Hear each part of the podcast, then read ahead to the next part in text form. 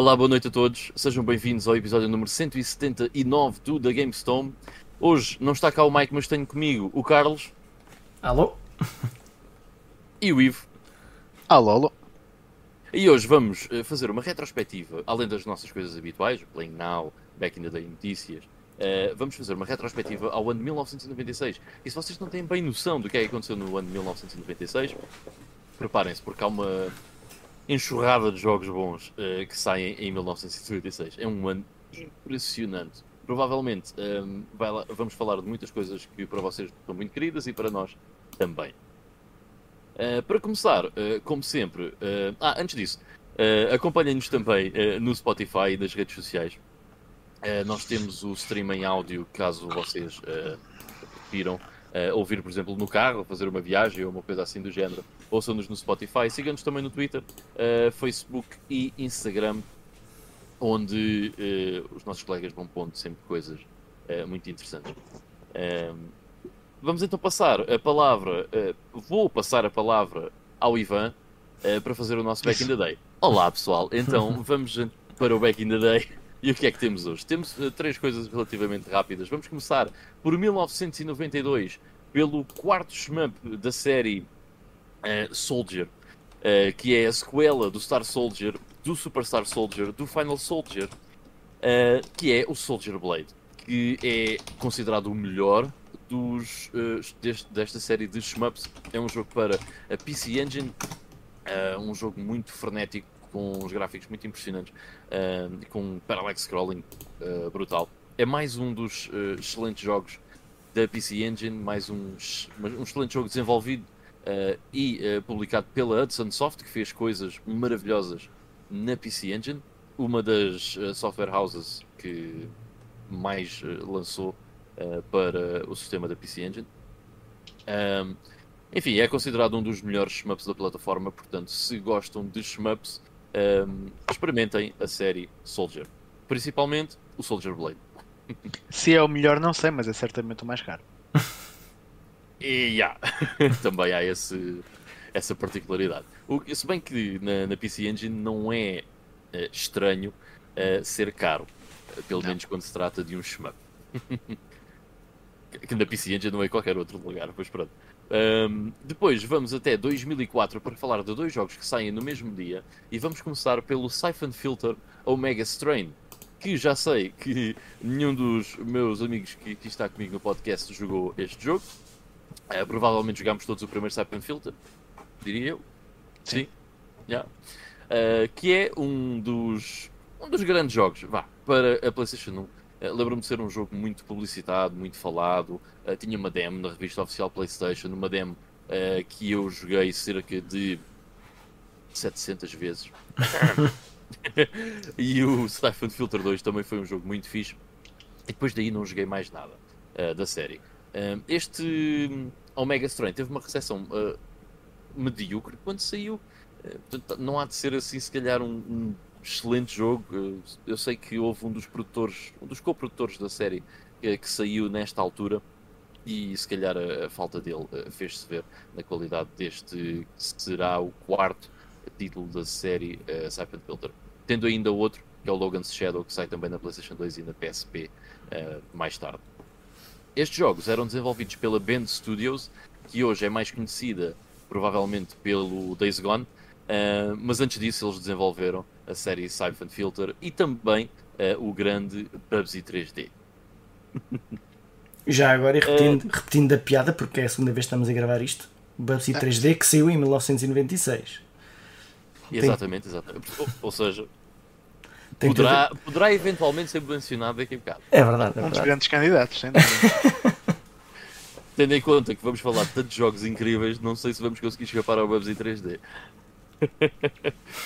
ok, e depois, no mesmo dia, em 2004, sai também o Onimusha 3 Demon Siege, a terceira iteração do Resident Evil com samurais, desta vez featuring Jean Reno ah, com- na capa e como personagem jogável, o que eu achei uma cena muito interessante. Ah, penso que tenha sido, ah, pelo menos para mim, o primeiro ator relativamente conhecido num videojogo, a aparecer num videojogo com tanto destaque como o Jean Renault apareceu, lá está, na capa do jogo, como um personagem jogável, uh, ao, ao, uh, à semelhança do Samanoska, que jogamos com, com, os dois personagens neste. Já, já agora, e, e, foi mais ou menos numa altura em que ele até estava assim mais na berra. Uh, ele é até verdade, estava é a aparecer. eu, já agora, por curiosidade, ele, se calhar o trabalho mais conhecido dele é o Leon da Professional. Leon, sim. Leon Mas tem mais, tem mais alguns filmes hollywoodescos uhum. que ele aparece. Esse do Leon, sim, sim, sim. Esse, esse era mesmo francês. Oh não, não, não, esse não era francês, mas ele. Não, não, não. Ele fez uma série. É um de 94, até. Ele fez uma série de filmes de Hollywood, mas uh, também, também tinha uns bons mesmo franceses que eu cheguei a ver. E ele fez muita, muitos filmes franceses que eu fui ver uh, a filmografia dele, tem muita coisa uh, Olha, feita. Outro Muito filme, se trabalho. calhar mais ou menos da altura, que eu me lembro de ver, um que era o Ronin. Acho que ele aparecia também. Ah, sim. Aparece sim, sim. Sim. Que não tem nada a ver com, não tem muito a ver com samurais. Apesar do título. Apesar do título. Yeah. Um, enfim, uh, Onimusha 3, um, Demon Siege, uh, excelente jogo. Uh, um bocado diferente dos outros Onimushas, até porque jogamos também no presente. Uh, Lembro-me que nos níveis introdutórios jogamos uh, em Paris, uh, no, no Arco de Triunfo e coisas assim. Pá, é engraçado. It's funny. Uh, foi um jogo que foi muito bem recebido na altura, ao contrário, na PlayStation 2, ao contrário da versão de PC que foi mal recebida. E eu lembro muito bem nesta altura que se o port para PC era feito por uma software house japonesa, tinha muita probabilidade de sair uh, pupu. E eu lembro também, mais ou menos durante, durante este tempo, nesta altura, ao porte também de PC do Devil May Cry 3, que também era um bosteiro sem precedentes. Um, diria o das.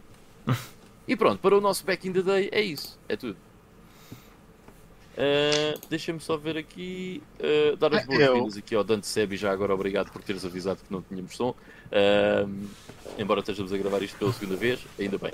Muito obrigado, Dante Seb. Um, e está aí também o nosso social media manager, Vitor Moreira, que está a receber uma panóplia de dinheiro para fazer o trabalho que faz nas nossas redes sociais.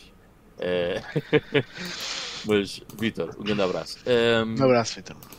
E vamos então passar para o lançamento, da semana, da semana uhum. que é a compilação de, dos Clonoas, que se chama. Exato. Como é, é Clonoa Fantasy com PH Reverie Series, né, que sai ou saiu no dia 8 de julho para uma série de sistemas uh, Switch, PlayStation 4, 5 e as Xbox.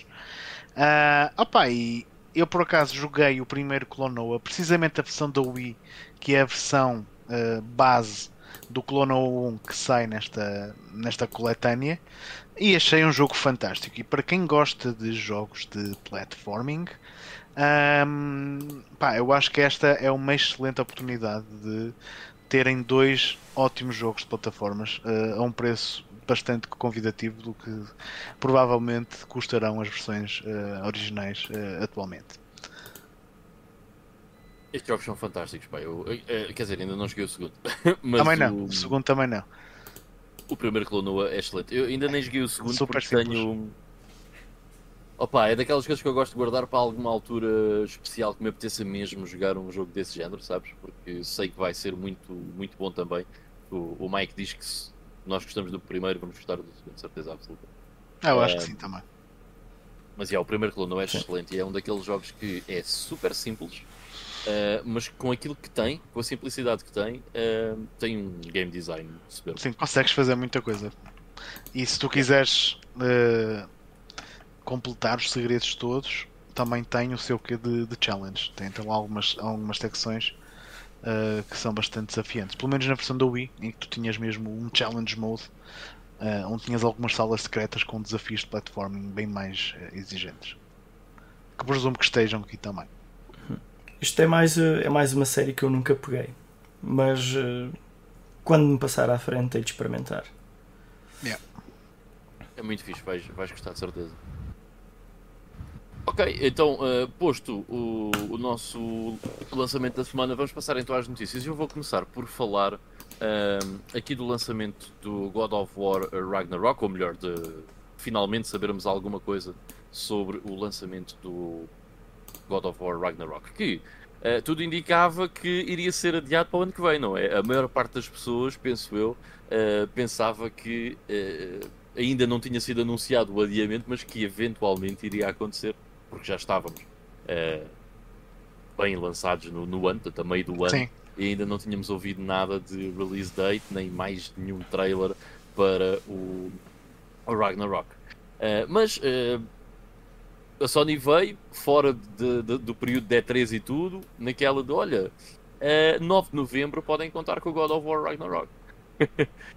o que é muito fixe, man. eu acho que a Sony este ano até teve bastante bem no que toca a lançamentos, porque já lançou o Horizon Forbidden West, o Gran Turismo 7 e agora acaba por conseguir cumprir com o lançamento do God of War Ragnarok, que vai arrebentar tudo, certo? Vai ser um jogo que vai vender ué, uh, e se mantiver o, a qualidade do anterior, o anterior era o último God of War foi o Ragnarok, o Ragnarok sai para o 4 também? Ah, já sai, sim, sai, sai. Sai, sim, senhora. Sai, sim, senhora. Senão, um... senão não ia vender muito. Exatamente, era por aí. aí que eu ia pegar assim. Mesmo a sério. Um, mas enfim, o trailer parece muito fixe pá, uh, e pronto, vamos esperar então para dia 9, pelo, pelo, dia, pelo dia 9 de novembro. É um jogo que eu vou equacionar, talvez comprar uh, no lançamento. Maybe, ou então, ah não, já sei, já sei o que é que vai acontecer. Uh, o Mike vai comprar de certeza e eu depois jogo, jogo amputado. Isto não, Mike, isto não sai no Game Pass, pois não? era bom, era. Mas olha, é. já agora, aqui a, a acrescentar esta notícia, uh, que uma, uma subnotícia que apareceu e, e que achei interessante, e, e, é um tema sempre que a gente gosta de falar, que tem a ver com o digital, é que também foram anunciadas as edições especiais. Portanto, e a edição especial mais XPTO traz tudo e mais alguma coisa, exceto uh, a caixa do jogo. Traz a versão Outra digital. Vez. Mas, mas, yeah. eu tenho que dizer que neste caso, eu acho que até faz sentido. Porque há uma série de pessoas que têm a PlayStation 5 digital. Se essas pessoas comprassem edição especial ah. e viesse o disco, onde é que eles o metiam? Em lado nenhum. Uh, as pessoas que têm a PlayStation 5 edição digital provavelmente não estão interessadas em comprar edições de colecionador é, ou jogos físicos de qualquer forma. Não sei, não sei. Pá. Também é um bom ponto. Pode haver quem goste do martelo. não, mas, não, mas uh, eu, era, eu era muito crítico dessa situação de, de, lançamento de jogos ou edições especiais sem, sem a versão física. Mas acho que a partir de agora vai começar a aparecer cada vez mais. Uh, porque acaba por ser algo que pode poder vir a interessar a pessoal que, tem, que gosta da versão digital do jogo. Eu continuo a achar que estas edições especiais bem podiam trazer as duas versões do jogo e arranjavam yeah. uma forma qualquer do pessoal a usar uma ou usar outra. Mas pronto. Eu, eu acho que aí dizes tudo, porque é assim, quanto é que vai custar? 250 euros para aí? É o tipo. É pá, já nem me lembro, mas uh, aquela, aquela grandalhona com tudo é capaz de se lançar para isso. É. Por acaso não me lembro do preço. Mas. Uh, mas a gente. Acho que era simpático da Sony dar as duas versões, digo eu. Deixa cá ver aqui. Special. Ver aqui só. Hum, hum, hum, hum. É precisava dar as duas versões. Pá, pois. Pois é, aqui uma. Estava só a ver aqui uma imagenzinha disto. Pronto, tá. Traz ali uma série de coisas. Mas pronto. É, enfim. Continuando. Ok. Continuando, uh, depois do lançamento do God of War, vamos então falar de outra coisa uh, que aconteceu durante a semana que eu fiquei tipo, what the fuck is this? Uh, e o Carlos aparentemente sabe alguma coisa sobre isto. Então, yes. o que é que diz, Carlos, sobre portanto, Olium? É uma nova consola, portanto, dirigida a quem Sim. gosta de NFTs e blockchain e essas coisas, portanto, tem um público-alvo tem ali opções para aceder diretamente a partir do comando à nossa, à nossa carteira e coisas assim do género. Uh, portanto, e a consola é isto que estão a ver. Portanto, é ali uma caixinha, mais ou menos do tamanho do comando, mas uh, o lançamento previsto para 2024, mas eu diria que isto é mais uh, tipo uma ligeira tipo, fraude, talvez. Portanto, daquelas é. cenas que, que, que, o pessoal gosta de, de ver. Uh, por exemplo, o, lá no site tinha as, um, as características da máquina, não sei o quê, 8K, Ray Tracing, portanto estão a ver o tamanho daquilo, não é? Esquece lá isso. yeah. Havia alguém que, que dizia, Mas... houve um tipo, onde eu vi a notícia, o tipo estava a dizer que enquanto ele consultava o site, aquilo passou de 8, eh, atualizou a página e passou de 8K para 4K, portanto, quando chegar a 2024 deve vir em 480p. Mas o que é que o blockchain e não sei o que, os NFTs têm a ver com os jogos em si? Epá, eu, tem, a ver, tem a ver com o comprar, pode-se comprar com, com criptomoedas. É só então. Uh, sim, e, e, penso que a pré-reserva também tem um NFT envolvido. Portanto, tu compras o NFT e depois usas aquilo quando for à altura do lançamento. É uma cena qualquer, não, não percebi bem. Uh, outro Mas acho por... que a consola vai focar-se em jogos uh, que eles chamam Web3, que eu sim, não sabia sim. o que é que era. Mas são jogos que basicamente têm uh, cryptocurrency e blockchain como base da economia do jogo. Pronto, e depois aquelas. Ah, espera, tem um botão. Epá, essa consola tem um botão que se chama Wallet Button. Yeah. O botão carteira. Meu Deus do céu. Ao que pode chegar.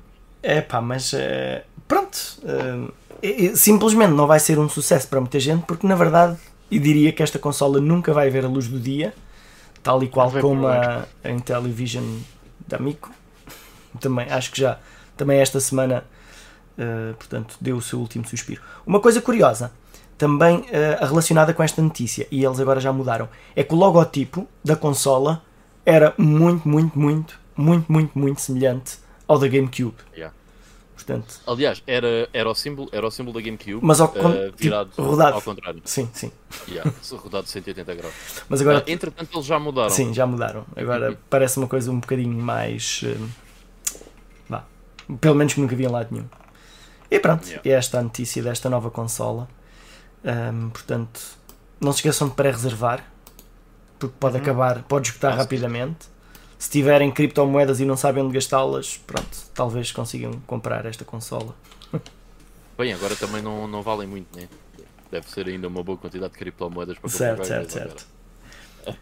Mas pronto. Uh, o que me parece um péssimo, uma péssima altura para anunciar a consola. Ah, e eu, eu, eu esqueci-me de, de, acrescentar, portanto, 8K HDR, Ray Tracing, uh, uh, até 120 frames por segundo, ok? Portanto, nesta caixinha, portanto, extremamente Vai revolucionar o mercado, certamente. Nem sei, eu acho que a Sony amanhã desiste do mercado de consolas. É. Vem a Poli. Se ela correr jogos flash, se calhar consegue fazer isso tudo. Pois. Joga, meter ray tracing NS. Bem, um, depois eh, tenho aqui uh, uma notícia que a Nacon vai lançar uh, um Terminator, um jogo Terminator Survival Game. É pá, e eu, eu gosto muito do último jogo Terminator que saiu, uh, o Terminator Resistance. Acho que é um excelente jogo para quem gosta da, da franquia Terminator, uh, para quem gosta muito dos filmes, basicamente. Acaba por ser um jogo muito bacana. Não sou adepto de Survival Games, mas vão fazer um do Terminator. Qual é que é aqui o problema? É que é a Nacon a fazer. O que é que a Nacon fez?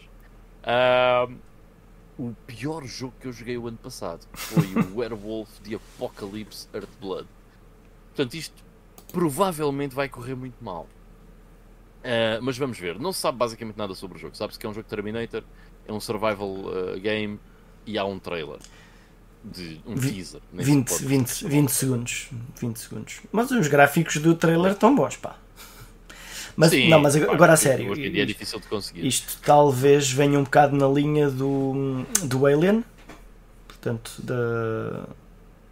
Como é, que, como é que se chama o Alien. Um, uh, este último. Ah. O último, yeah, não. Tem Fire. Fire Team, qualquer coisa? Não, não, não, não. não. Um, do outro, que também é tipo Survival Horror. Ah, Isolation. Sim, isso. Yeah, isso. Ah, e, e na verdade, com Terminator também certo. Não, mas eu pode acho que pode vai ser funcionar. mais uma cena de Don't Starve uh, Terminator. Isso, Oh é my mais, God. isso é Mas- mais parvo.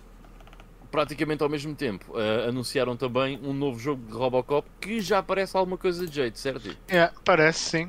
Dentro, pelo menos, oh, lá está, pronto. Temos um, game, um gameplay reveal de um minuto e meio. Ahm, pá, e aquilo. Uau! E parece vir a ser um first person shooter. Ah, graficamente também parece estar bastante interessante. I, I just hope they don't fuck it up.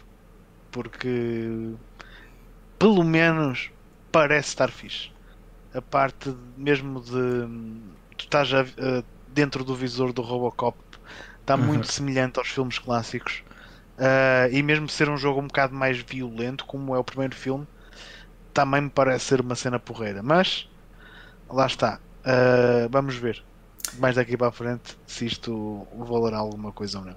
Olha, do- dois pormenores sobre eh, este jogo. Ahm, é com, com o ator dos primeiros dois Robocops, portanto, ou, ou pelo menos Sim, vá, com, sim. com a presença dele. Tem, tem a parecença. That's good. Uh, segundo, por acaso só reparei agora, no trailer diz aqui muito pequenina, em baixo à direita, Nacon. Sim. Portanto, É, é, da, é, da, é da É, mesma. é do mesmo, né? Certo, é do certo. mesmo evento. uh, portanto uh, vamos ver. Vamos ver. Mas isto até parece, parece ter uma certa pinta. E aparentemente estavam a dizer que o jogo até é um bocado gore. O que faz todo sentido, porque o primeiro eh, filme do, do Robocop é um filme Boeda violenta, é assim. Yeah. bué da violento. yeah. Ou seja, está a fazer eh, justiça às origens. O que é muito bacana. Ah, Mas e, já, veja o trailer, vale a pena. sim, yeah. e sai para a Switch. Portanto, sai para todas as consolas mesmo. Em streaming ou. Não sei, não sei, mas o logotipo aparece lá. Um, vamos ver. Vamos ver. Muito bem. Mas pronto, Robocop Rogue City. Esperemos então por, por este novo jogo do Robocop. E entretanto, saiu, entre aspas, uma nova Switch. Ehm, certo, Carlos, ou mais ou menos, não é? É isso Nova, mesmo. Portanto, uh, surgiram uma série de rumores novamente esta semana, como já aconteceram 500 mil vezes, sobre uma nova consola, da, da- uma nova, um novo hardware da, da Switch. Uh, o problema é que, portanto, falou-se muito, falou-se muito, mas depois chegou-se à conclusão que não era nada, mas realmente saiu uma cena. Que eu estava aqui a tentar mostrar aqui uma imagem grandita. Realmente surgiu uma nova, uma nova Switch. Só que é, portanto, isto que estão a ver. Pronto, é uma nova Switch. Mas é só o aspecto. portanto, é o mesmo hardware, uma, uma, é uma Switch OLED nova, ahm, mas com, ahm, ah, portanto, enfeitada para o Splatoon 3. É No- um, é um, um update estético, meramente. Sim, mas eh, tenho a dizer que está bonito. Eh, por ca- por acaso estávamos aqui a comentar em off que eh, eu pessoalmente nunca ligo muito a estes novos lançamentos Switch com cores diferentes e comandos de Zelda e comandos de Animal Crossing. Nunca me disseram nada, mas estes estão bonitos. Eh, têm uma gradação de cores que acho que nunca aconteceu, no- pelo menos nos comandos da Switch, e mesmo em comandos de outra consola qualquer. Eu não estou a ver assim nenhum oficial que tenha uma gradação de cores. Estão a ver assim algum comando que não seja Ehm, que tenha assim uma gradação. de repente, não. Ou são lisos, ou tipo tem um desenho qualquer, mas o fundo é sempre liso. Portanto, cá está a Não, Nintendo. com, esse gradi- com esse tipo de gradiente acho que não tem, não. Não, Portanto, me- não me recordo pronto. E pronto, e vai custar mais caro do que a Switch OLED normal. Portanto, tem que pagar a- aquela tinta, né? Mas pelo menos vem com o Splatoon 3 ou não? Não, Deve vir. não, não, não. Hum, Nem, nem, nem em digital? Acho que não. Acho que não. Só Do, do que eu li, é só mesmo. Ok. Pronto. ok. É só mesmo o aspecto e nem digital, nada. Não. Não. Então, o que é que vocês querem? Querem borlas? Mas compram. Imaginem que gostam da console e não querem o Splatoon 3. Não podiam comprar. Ou melhor, podiam e gastavam dinheiro desnecessariamente. Assim Certo. pronto. Assim Certo. pronto, está feito. E pronto. Ok. That's, that's it sobre, sobre o coisa. Ah, e já agora, porquê é que surgiram estes rumores do novo hardware? Porque ah, alguém disse no, no Reddit ou uma coisa assim do género que estavam a, a tornar privados alguns vídeos de, de consolas que surgiram em julho do ano passado e tem havido um padrão que quando sai uma consola nova, de um hardware novo, eles ocultam os vídeos antigos para o pessoal que vá à procura não encontrar consolas antigas e não, não ficar confuso. Uh, portanto, e foi por causa disso. Uh, depois alguém lá da Nintendo disse uma coisa do género: Bom, basicamente é porque eles só têm licença para usar aquelas músicas do trailer e os atores durante um ano. Portanto, e a consola surgiu em julho do ano anterior e em julho deste ano corta. Por isso é que tem acontecido. Tem que cortar. Pronto. Portanto, por causa disso. Parece uma explicação boa. Mas o pessoal continua à espera da, da Switch Pro, ainda assim. E vão, e vão continuar. Enquanto não sair outra, uh, vai sempre ser o, o que se vai uh, falar. Yeah. Uh, o Vitor estava aqui a dizer que, entretanto, também foi anunciada a Aya Neo 2. Eu não sei o que é, mas parece uma chinesice qualquer. Que dizem que é, vai ser tanto uma, um Switch Killer como um Steam Deck Killer. Uh, e eu vou dizer desde já, o professor Shibanga vai dizer que não. Não vai ter sucesso. Não, mas olha que a, a, a, eu já, já, tinha, já tinha visto a INU, ou melhor, visto o pessoal lá dos, dos States. Ela se tinha saído antes, da, antes do Steam Deck ah, e era um computadorzinho aceitável construído de forma a parecer uma Switch. E, e esta okay. nova será uma melhoria, se calhar vai ser um bocadinho melhor do que a Steam Deck, só que continua a ser continua a ser para um nicho de pessoas um, que lhes interessa aquilo. Portanto, para fazer guerra com o Steam Deck e alguns gaming PCs portáteis do género. Não estou a ver a ser algo que me interessa. Mas está-se bem. Ok, vamos então explorar o ano de 1996. Foi há 16 anos atrás. 26. Considerável. Um, um considerável intervalo de tempo. Um, exatamente, já foi há algum tempo. Um, eu gostava de, de, começar por vos perguntar se vocês têm alguma noção. Porque eu, eu sou sincero, eu, eu não, acho que não tenho. Vocês têm alguma. Eu tenho alguns flashes, mas têm alguma noção do que é que andavam a fazer em 1996? Tenho. Carlos, começo por ti. Vou começar um... por Carlos, porque o Carlos provavelmente se calhar tem mais noção. Ora bem, então, em 1996, durante quase todo o ano, eu tive 15 anos. Portanto. sei que. Lembro-me que depois de novembro eu tive 16 anos. Portanto, Isso também me lembro muito bem. Durante esse ano eh, eu tive 16 eh, anos durante mês e meio, ok? Portanto, essa é a primeira coisa que me lembro. Não, mas eh, agora a sério. Portanto, na altura eu estaria no 11 ano e é uma altura difícil para mim. Portanto, este tema é mais difícil para mim do que para vocês, porque foi aquele momento em que as consolas daquela geração não me interessavam. Portanto, foi naquela altura que eu tinha o meu PC uh, com leitor de CDs e coisas assim no género, e placa de som, não sei o quê, e internet, e eu andava a explorar outras coisas, não os jogos propriamente de consola. Portanto, uh, foi a única geração de consolas em que eu nunca, nunca tive a consola na altura. Uh, e então, imaginem, a Mega Drive já era velha demais para aquilo que eu procurava, e a Saturn, por exemplo, era algo que não me interessava muito. Uh, Chegava-me a Saturns que alguns colegas meus tinham e que me emprestavam e eu levava para casa. Um, portanto, PlayStation foi coisa que nunca olhei. E, e Nintendo 64, idem aspas aspas. E então, eu estava nesse limbo entre gerações Uh, no entanto, uh, foi o ano em que eu comecei a jogar forte e feio jogos de Super Nintendo em emulador. Portanto, e esse foi o meu 1996 a jogar esses jogos. Hum. E yeah. portanto foi bastante ocupado. E a jogar alguns jogos de PC também. Depois eu vou aqui comentar alguns. Uh, portanto, que nem só de consolas viveu 1996, não. Muito pelo contrário, que surgiu muita coisa no PC, muita coisa boa. Uh, e o que, o que eu me lembro mais de 1996 é que, apesar de muitos daqueles jogos não me dizerem muito, acabaram por ser jogos que marcaram e que, que marcaram vá, o, o mundo dos videojogos e que acabaram por ser uh, acabaram por aparecer ali muitos inícios de franquias que sobrevivem até hoje. Portanto. E isso é o que mais relevante eu vejo em, em 1996 para mim. Pronto, mas Olha, era aí que eu estava. Aqui, eu junto-me a ti na cena do PC, porque eu estava exatamente na mesma situação. Eu tinha a Mega Drive já há alguns anos e já não pegava assim tanto nela, embora continuasse a pegar, mas já não pegava assim tanto nela. E eu eh, tinha, tinha um Pentium 100 um, Exato. 8 megas de RAM, uh, que depois metemos 16. Um, yeah, uh, 1 GB de disco, placa de som uhum. e tal. Tinha um PC fixe na altura em que Olha, joguei imenso, imenso. Já agora, desculpa interromper, quando falaste de Pentium 100, eu lembrei-me de uma coisa interessante. Deve ter sido nessa altura começaram a aparecer no PC jogos da Sega.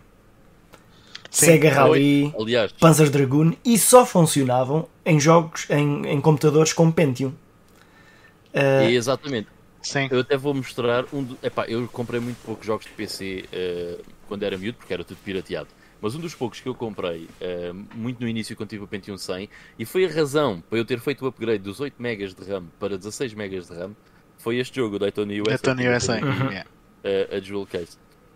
Um, que, é, que, puxava bué pelo, pelo Sim, hardware. Por, porque os jogos da SEGA, na altura, exigiam muito mais do que qualquer um dos outros jogos dos outros jogos que, que havia na altura.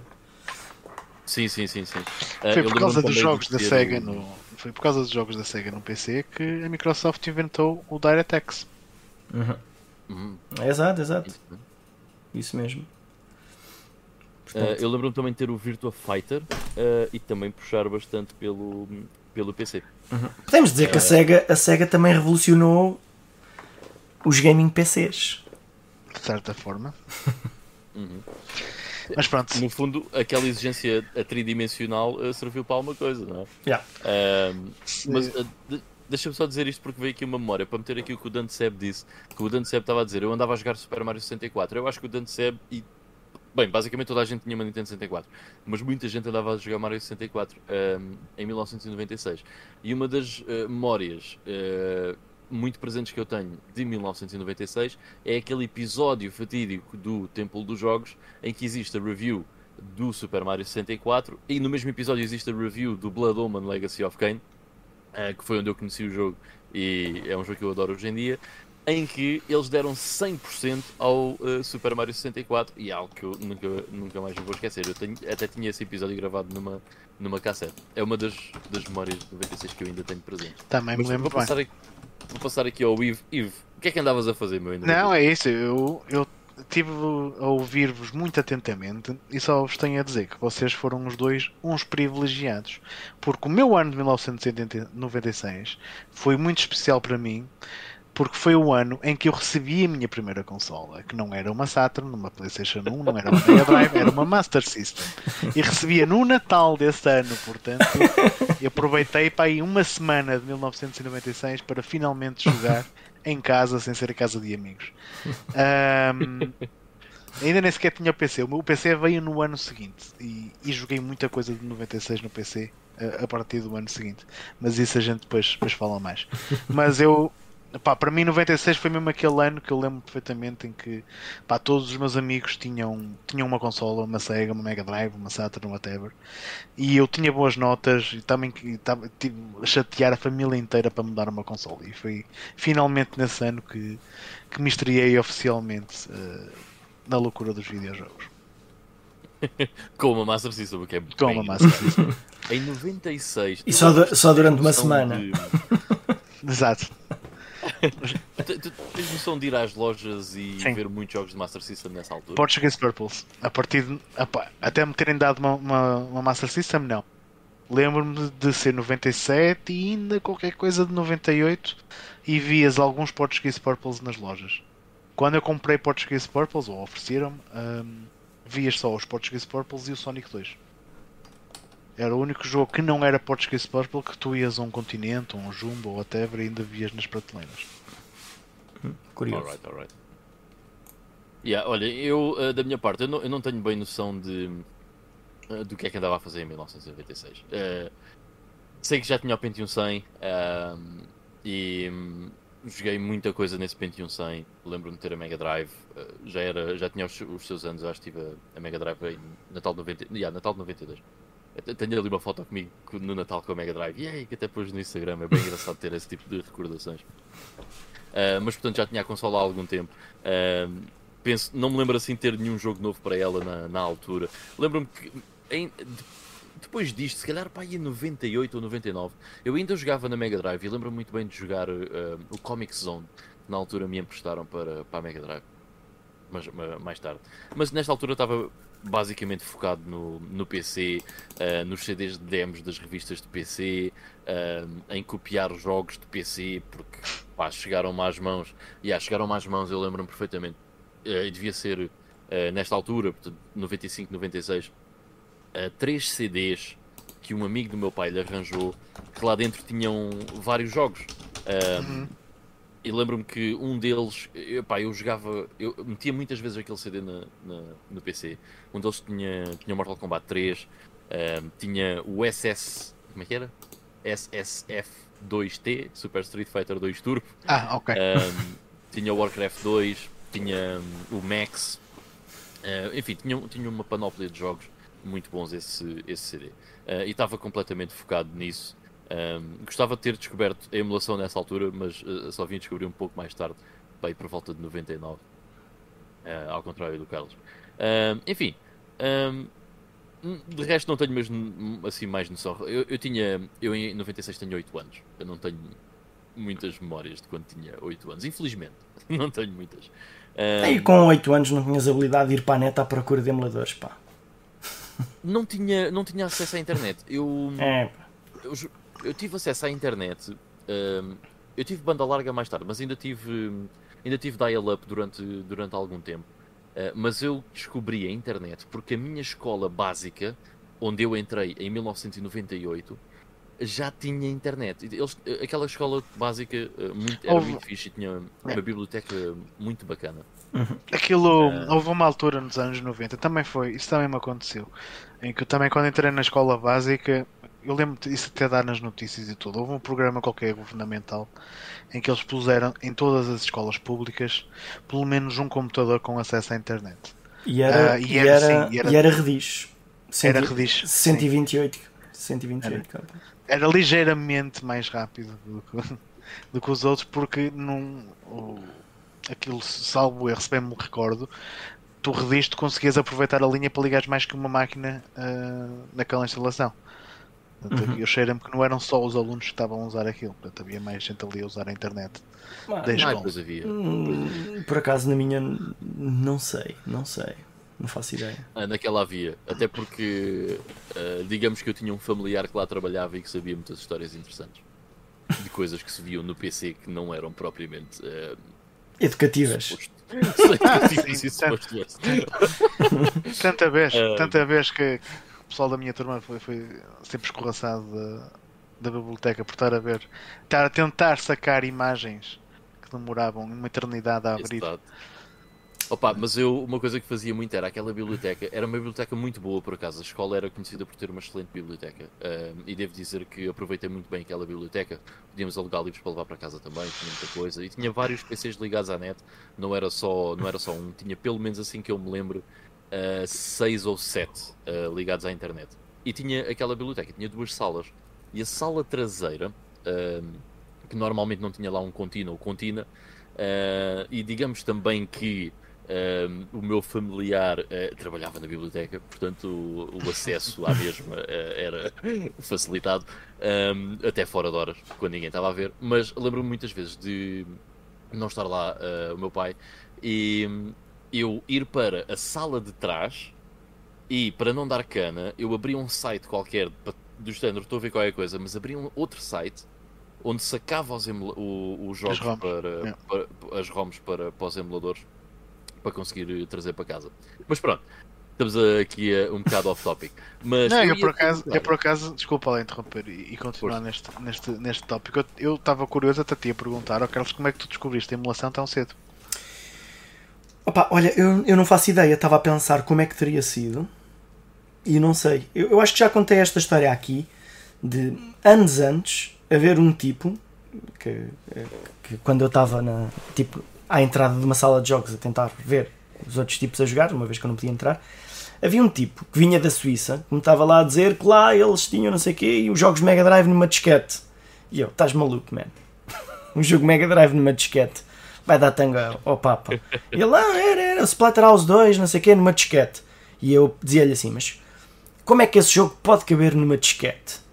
Porque esse jogo é de 8 megas, uma coisa assim do género, ou de 4 megas, e 4 megas não cabe numa disquete. Sim. Certo? Só Certo. que eu não sabia que aquilo seriam megabits. Portanto, 8 Exatamente. megabits cabem numa disquete porque ocupa apenas Ah, 1 bem. megabyte. Portanto, Exato. tecnicamente ele podia estar a falar disso. E eu nunca soube se ele estava a dar tanga ou se estava a falar de emulação. Pá, e eu devo ter tido conhecimento através do, do- a falar al- com alguém no Mirk, porque, porque eu sei que não foi ninguém que eu conhecia pessoalmente, porque não havia mais ninguém a fazer aquilo. Portanto, deve ter sido no Mirk, alguém comentou, aí eu fui à procura, assim a achar que aquilo não ia dar em nada, e quando tu ah, pões o emulador a correr e pões lá um ROM e aquilo funciona, era um momento assim algo mágico. Yeah, sim, sim, yeah, sim, yeah. sim. E depois tu começas a pensar: espera aí, de onde eu tirei este jogo, estava lá uma lista com todos os jogos e mais algum. E então, estou a imaginar o que é que foram os meus próximos dias. Lá, Claro. a pegar na lista de todos os jogos que eu queria jogar e que só via nas revistas e a sacar tudo. Portanto, primeiro de Mega Drive. E depois daí para o salto para a Super Nintendo foi pá, se está para Mega Drive também deve haver para Super Nintendo. E depois para Super Nintendo comecei a, a pegar não nos jogos mais populares tipo nunca saquei um Super Mario World nem, Super, nem o Mario Kart nem Castlevania nada disso nem Metroid nada. Porque eh, como era Sega fanboy eu odiava esses jogos portanto eh, Nintendo não podia ser. E então foi aí que eu descobri os, eh, os RPGs e portanto e, ah, e depois comecei à, à procura de quais é que eram os melhores. E pá, e facilmente cheguei ao, ao, ao Final Fantasy VI ao Chrono Trigger. Depois também vi que o, o Final Fantasy 3 também era suposto ser um dos melhores mas depois eu sacava o Final Fantasy 3 e era igual ao Final Fantasy 6 que eu já tinha jogado portanto Sim. e eu, o que é que se passa aqui? Porque o Final Fantasy VI que eu sacava era o Final Fantasy VI japonês, mas com a tradução para inglês, então Bem translated, yeah. Isso também Era- era, era estranho. E eu, é eu sacava os jogos todos, tinha, tipo, bem, deixa cá ver se eu percebo. E aquilo não fazia sentido nenhum. Pronto, e não faz. E na altura não havia Wikipédia ainda para, para nos esclarecer essas coisas. Exato, exato. Ah, E eu nunca cheguei a ver escrito em lado nenhum o porquê daquilo ser assim. Simplesmente percebi que aqueles jogos japoneses não batiam certo com os, os americanos. Presumi que fosse algum engano ou uma coisa assim do género. Não. Só mais tarde é que percebi o que é que se passava. Ahm, bah, e, e a- e essa descoberta ah, foi, ahm, portanto, foi muito interessante. Ah, que basicamente era os tais jogos de Mega Drive que eu queria jogar e nunca pude jogar, tipo um, Streets of Rage 3. Portanto, nunca vi cá esse jogo. E então tive a oportunidade de sacar a versão, uh, a versão normal, a versão japonesa, porque sabia que eram diferentes por causa das revistas. Uh, oportunidade de jogá-los de uma forma e de outra. Uh, e portanto, Super Nintendo, tudo o que fosse RPG, eu comecei a, a, a papar. RPGs e também, vá, beat'em ups, que também na Mega Drive não havia muitos e na Super Nintendo havia mais variedade. Alright. Eh, Deixa eu fazer então a pergunta. Qual é que é o primeiro jogo que vos vem à cabeça quando vocês dizem 1996? Bem, A sério? eu, eu, Quake? Yeah, primeiro, Quake. Boa. eu, eu, eu não tinha noção do que é que era 1996. Tive que ir à procura de uma lista e comecei a ver os jogos que me diziam alguma coisa. O Quake está lá. O Quake Ah. está lá. Mas eh, Epá, é, é- é- eu quando comecei à procura, sinceramente, da- dos jogos de 1996, eu fiquei parvo. Eu também não tinha noção, porque muitos deles eu joguei depois. Ahm, Sim, eu joguei-os todos depois, não é? Por aí. sim, praticamente todos eu também joguei depois. Mas Uh, foi impressionante ver a quantidade de jogos incríveis que saem em 1996. Um, Mas já agora, o Quake eu joguei em 1996.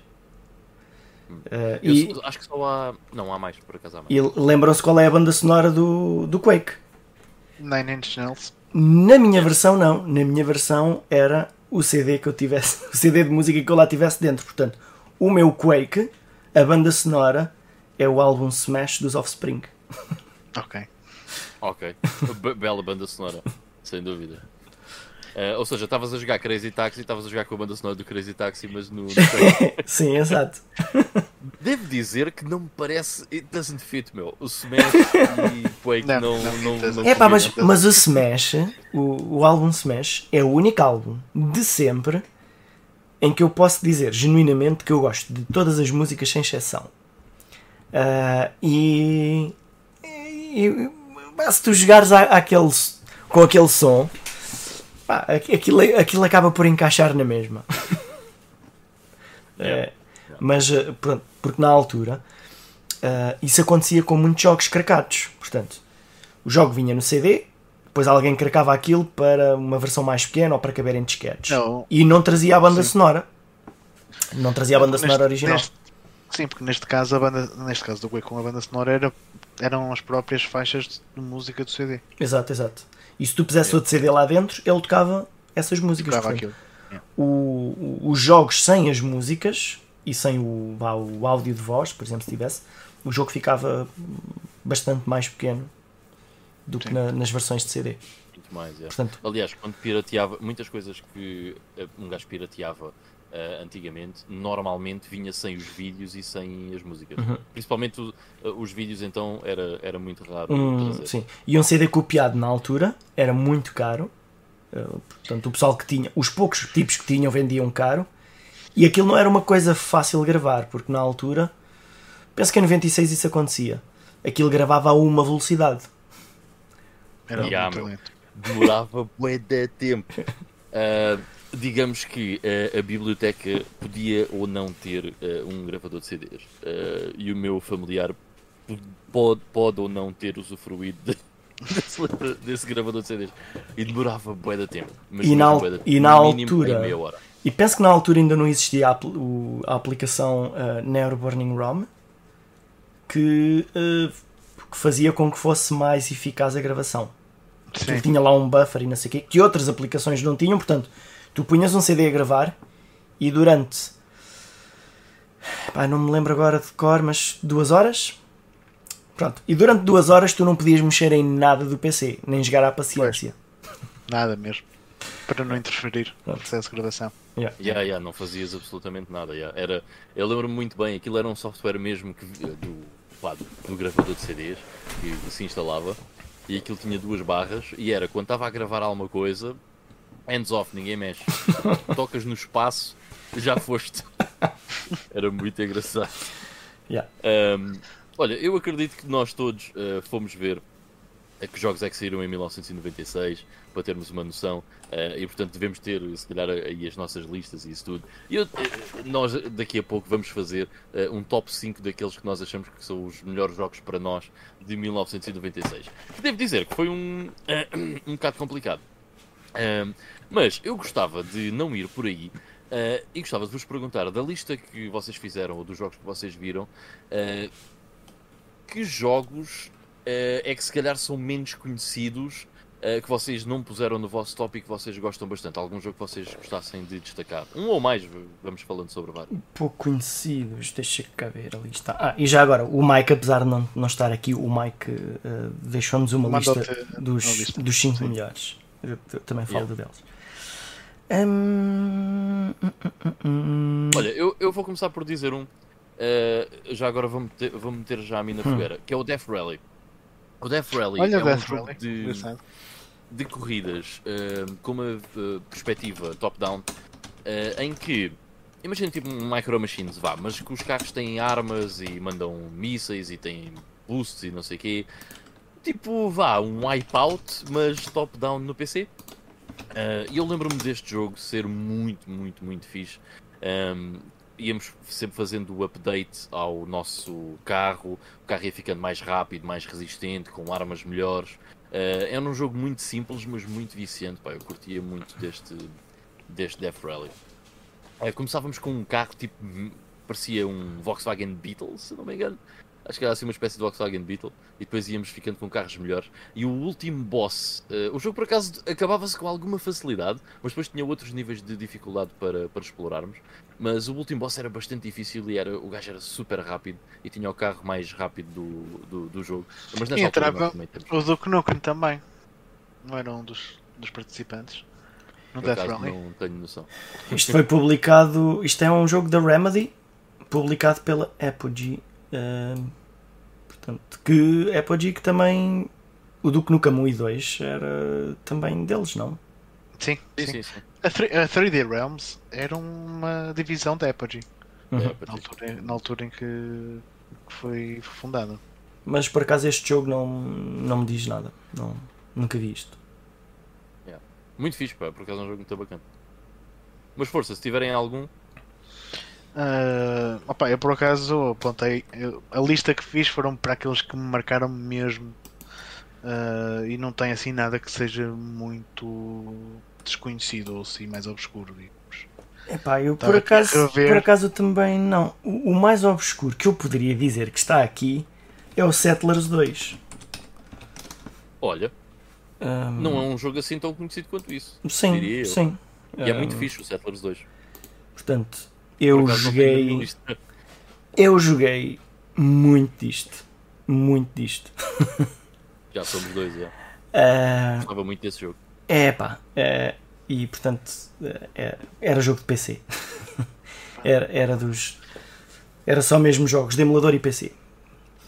E, e, este jogo, pá, eu, eu, eu, não sei dizer qual é que era a cena fixe do jogo, mas o jogo era fixe. Era muito viciante.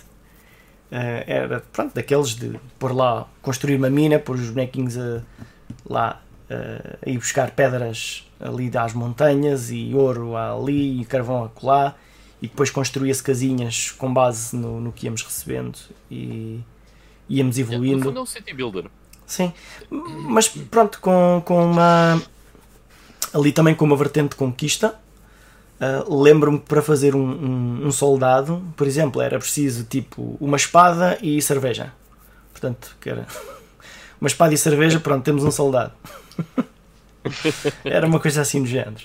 E então era, era fixe este jogo. Não deve estar muito longe da realidade, não é?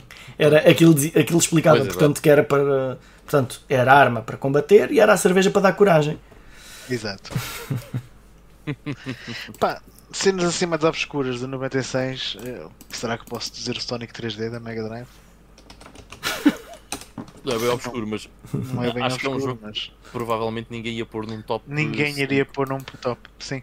Pá, mas isto, isto também é um bocado a minha nostalgia a falar, porque eu já não jogo esse jogo pá, há 15 anos.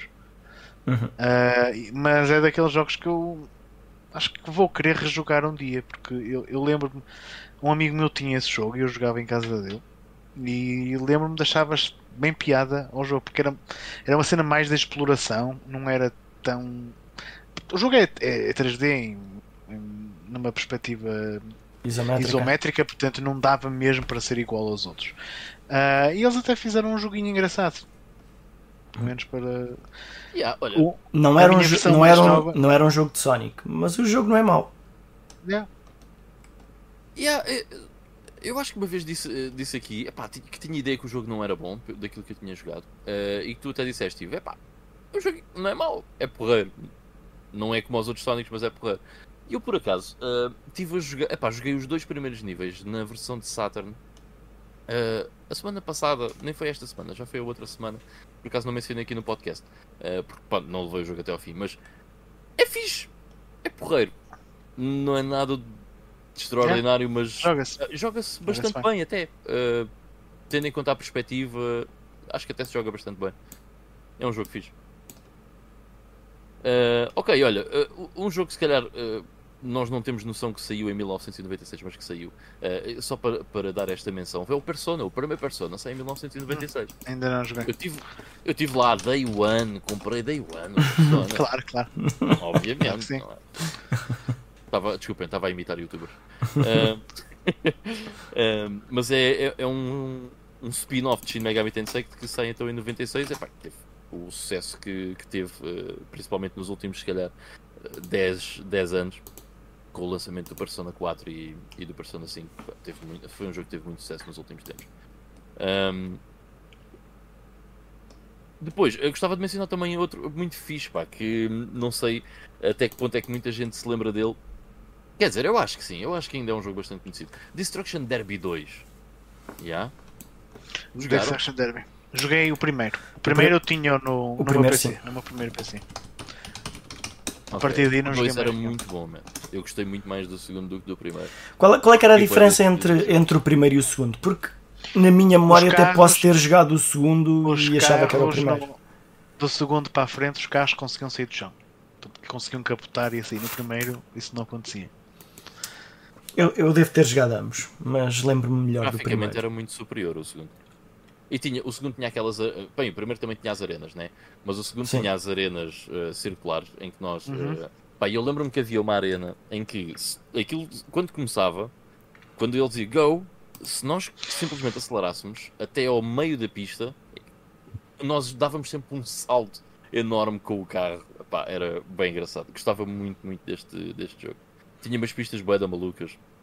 Era, era bem interessante. Era bem difícil de ganhar nas arenas, by the way. Uh, nunca percebi se havia alguma estratégia uh, fácil para ganhar nas arenas, mas pelo menos comigo nunca aconteceu. Sempre foi bastante difícil. Ah, eu, eu só gostava de jogar nas arenas, porque de resto era um jogo de carros que não me interessava. As arenas era fixe. Começava sempre por yeah. pôr a marcha atrás, ver os outros e amarrarem uns com os outros e depois prega yeah. fundo para bater neles todos. Opa, sabes que eu por acaso também era boa da cena das arenas, mas houve uma vez que eu peguei no Destruction Derby já estava farto das arenas e disse: Ah, vou fazer corridas, vou experimentar fazer corridas, mas também não, pá, não me interessava. E depois até curti bué uh, de, das corridas, uh, acabei por, por gostar bastante. Muito bacana. Enfim, mais jogos que vocês se lembrem. Assim que ninguém conhece nenhum. Mas dos. Ah, pois. Bem, que não esteja no vosso top 5. Assim, que, que me diga algo. Certeza eu tenho, eu, se for ver melhor, sim, se for ver melhor o que é que eu tenho aqui do PC desta altura, de certeza que terei alguma coisa interessante para vos falar. Mas deixa lá ver. Epá, eu, eu quando uh, fui buscar os jogos de 1996 é bem engraçado. Eu, esta altura de quando eu era puto e ter acesso uh, aos jogos copiados e não sei o quê, eu joguei todos os jogos que estão aqui. Menos o Wave Race 64. o único jogo. Ah, e o Donkey Kong Country 3, porque ainda só joguei o primeiro. Mas eu joguei todos os jogos que estão aqui. Um, já agora, enquanto vocês pensam, uh, outro RPG, uh, estávamos a falar de Persona, e outro RPG excelente, muito, muito, muito bom, que eu joguei aqui há uns anos atrás, que sai o primeiro em 96, é o Suikoden, uh, da PlayStation 1. Também é um grande clássico do, dos RPGs, também tem origem aqui uhum. neste ano. Portanto, é mais outra Olha. série começa aqui. Por acaso, na lista que aqui. eu vi, não me lembro de lá ver esse, mas é fixe. É um. Toma aqui, eu lembro. Já agora é um, é um RPG muito fixe para quem gosta de RPGs, mas não tem paciência para 60 horas. Isto é. Lembra-me de ser. Certo. É boeda rápido. Pai, 15, 20 Sim, horas. O segundo já é diferente, o segundo já é, já é maiorzinho. Yeah. Ainda assim, não é longo demais. Não é longo demais. Yeah de 96 tiveste também o Fantasmagoria 2, mas eu sinceramente joguei esse jogo uma única vez e já me lembro muito pouco. Mas tiveste também o Alien Trilogy e assim, esse já na altura já joguei mais vezes porque eu adorava FPS e um amigo meu tinha a Saturn uh, e tinha esse jogo. Eu às vezes fazia tipo trocas com ele, emprestava-lhe a Master System e ele emprestava-me a Saturn. Eu nunca percebi porque é que ele aceitava fazer essa troca, mas para mim era fixe. Uh, e, o, e, o, e o Alien Trilogy foi um dos jogos que, que joguei bastante nessa altura.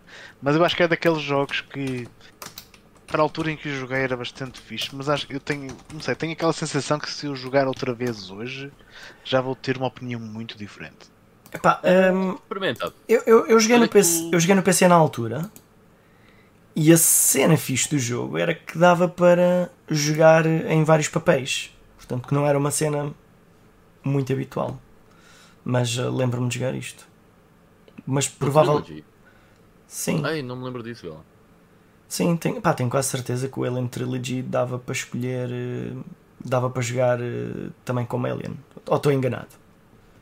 Deve estar a Não. confundir com o Alien vs Predator. Mas. Yeah, não ponhas dava. É Eu possível. o Trilogy não me lembro disso. Eu tinha, Lembro-me de tinha ser ideia um, que sim. um FPS muito bacana. Eu curtia bué do Alien Trilogy. Mas eu estou aqui a olhar para estas imagens. Eu, de qualquer forma, joguei este jogo, pelo menos a demo.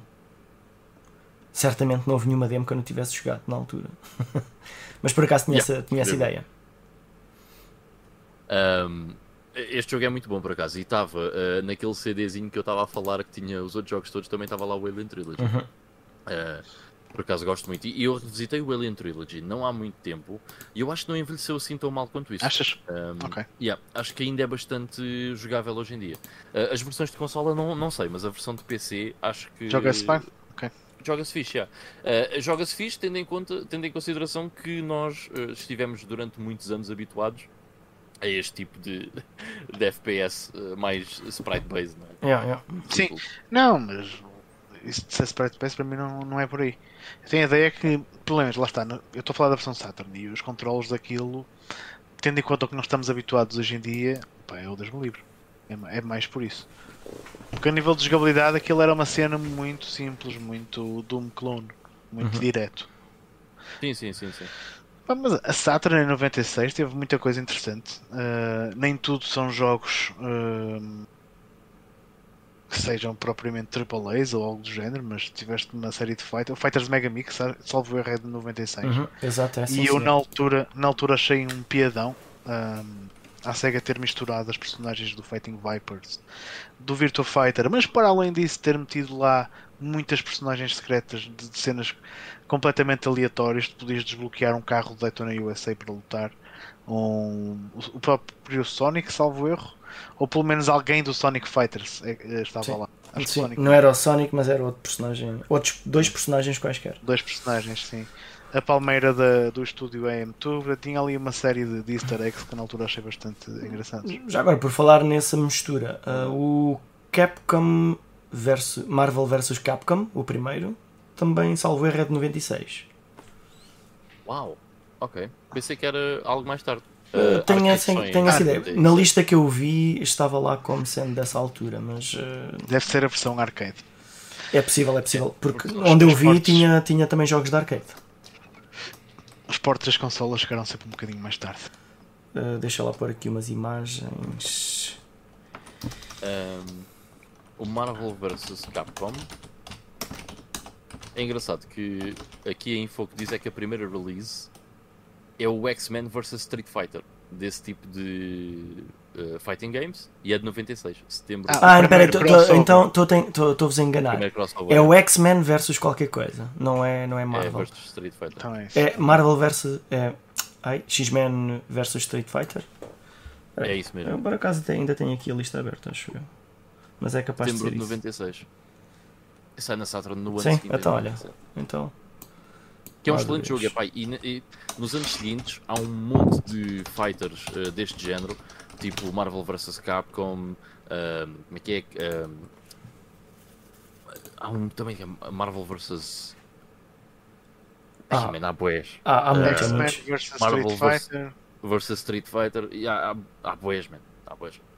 Ah, e mesmo utilizando a mesma engine, tipo o X-Men Children of the Atom, também é, Sim, esse foi o primeiro que, que, que usa personagens da, da Marvel. Sim. É Tens, bom. tens boas, tens. Há montes de jogos. É o X-Men vs. Street Fighter e o Marvel vs Street Fighter. E depois é que depois o Marvel vs Yeah. Capcom. Acho que é isso. Acho que é essa. Depois os SNKs versus, uh, versus Capcom. Capcom versus SNK. Yeah. Mas, epá, isto era mesmo. Quando isto apareceu na altura, eh, devia ser mesmo muito fixe. Quem fosse fã de Marvel e de Street Fighter, bah, Yeah. deve ter explodido com isto. Sem dúvida. Mas olha, sai na mesma altura, por estar a falar dessas coisas, portanto em 96 também sai o Street Fighter Alpha 2, que Yeah. eu acho que ainda hoje continua a ser o meu Street Fighter favorito. Tá é bué isto contra. Está na minha lista, está na minha lista. É muito nice esse jogo, muito bom. Uh, olha, e falando na Saturn, tem- vamos falar aqui de um dos grandes jogos uh, de 1996. Hum. É, se calhar, acaba por ser o. hum, Vá, não é o jogo mais importante de 1996, mas é um grande jogo de 1996, que é, uh, uh, inicialmente é exclusivo da Saturn, que é o Tomb Raider. Sim. Tomb Raider. Uh, que eu Tomb me lembro muito bem de jogar na casa da minha prima, porque ela tinha uma Sega Saturn. Uh, e eu jogava lá o Tomb Raider. Aliás, uh, quando acabei o Tomb Raider a primeira vez, até foi lá em casa. Enquanto, quando as pilhas da Saturn ainda funcionavam uh, sem problemas durante algum tempo. Uh, mas foi um jogo extremamente importante que deu origem à série Tomb Raider, que ainda hoje está no ativo. Um jogo super popular, vendeu bué, Ué, sem dúvida que foi um dos best-sellers de 96, se não o best-seller de 96. E, uh, e, gajas, e gajas nos jogos, portanto. Muito Certo, importante. certo. Uh, acaba por ser até, um, se calhar, o, o primeiro contacto de muitas mulheres com os videojogos, o Tomb Raider, porque se calhar suscetiu uh, um interesse no facto da, da heroína ser a Lara Croft, o que eu acho Uhum. que também é, é importantíssimo. Pá, mas eu gosto muito do jogo. Eu, Eu também. Muito Eu acho- Tomb Raider. Eu acho que este é, é dos poucos que eu de facto joguei em 96, porque sempre que os meus pais iam às compras, eu ficava lá no centro comercial a jogar isto, lá num display que tinha. eh, eu lembro-me de um gajo passava sempre o comando à vez. Quem morria, agora jogas tu. Ok, agora jogas tu. E já nessa altura nunca tínhamos conseguido passar do primeiro urso. Cons- chegava ao urso, morria sempre ali. Depois, mais tarde, arranjei o jogo no PC, eh, também pedi emprestado a alguém e, e- e lá, e lá o terminei com, com muita luta. Mas, mas foi um jogo que. Dos poucos que joguei mesmo em 96, que, que me lembro bem dele. Muito importante para a altura em que Ah, sai. Eu, eu, eu, é daqueles jogos Mas é que relacionado. é daqueles jogos que eu não não me fascinavam porque era aquele 3D em que tu estás a controlar um personagem mas é tudo muito lento Pá, uma coisa é estás no RPG em que aquilo não se pode dizer que seja Yeah. da ação rápida mas tu percebes porquê e, e este aqui pá, não é tipo era demasiado parado para mim e o 3D não Mas eu- sempre vi os Tomb Não encaixava um jogo assim. um bocado parado. Não Sim, um jogo sim, sim. de ação assim muito, muito rápido. É Sempre mais foi uma coisa exploração, mais sim. pausada, mais exploração, aventura e não sei o quê. Por acaso tinha lá algumas coisas de ação pelo meio. Pá, eu achei, epá, eu- ach- achei que se morria muito, ahm, mas era tipo, pá, fogo morreu outra vez, parecia que a culpa era do jogo e não era tua. E estes jogos em Porque os 3D da altura eram assim, É. os controles não Era, estavam. os controlos, os controlos era, eram mesmo muito complicados para este Yeah. tipo de jogo. Mas eles conseguiram fazer eh, bué de ações diferentes. Cada botão tinha uma função específica e essa função mais tarde ou mais cedo dava de jeito para alguma Uhum. coisa. E tu não estavas habituado a isto, do género. Agora não estava estava, aqui a ver não. este, este bocado de gameplay e está ali com os cães e saca das pistolas e rebola para um lado e não sei o quê. E era preciso muitos dedos. E nós estávamos Era. habituados a usar um, um polegar era o suficiente para jogar Sim. pronto, para os botões do lado direito. E ali não. Era preciso estar a carregar uma data de botões ao mesmo tempo. E, e na altura era estranho. Hoje em dia já eu- se vê isso como uma coisa confessar. normal. Eu não me lembro eh, de ter problemas com o Tank Controls. Eu joguei muitos jogos Tank Controls e não me lembro de alguma vez ter pensado isto é a pior coisa do mundo. Completamente natural, acho. Nem- Nem é uma questão de ser, nem é uma questão de ser os, os controles de tanque, tem mais a ver com a quantidade. Eu tenho um exemplo bom para ti. Estás a ver ah, o Metroid, o último Metroid, o da Switch? Sim. Estás a ver em que precisas estar a carregar uma data de botões ao mesmo tempo? Na altura, isto era isso. Se tu precisas estar a carregar em mais do que dois botões ao mesmo tempo, não era natural. Porque tinhas o Sim. polegar no direcional e tinhas o polegar tipo. eh, Vá, Sim. quanto muito punhas os dedos numa posição em que usavas eh, às vezes dois dedos ao mesmo tempo, mas normalmente o polegar era o suficiente para carregar no A e no B ao mesmo tempo, ou no B e no C. E aqui não, era.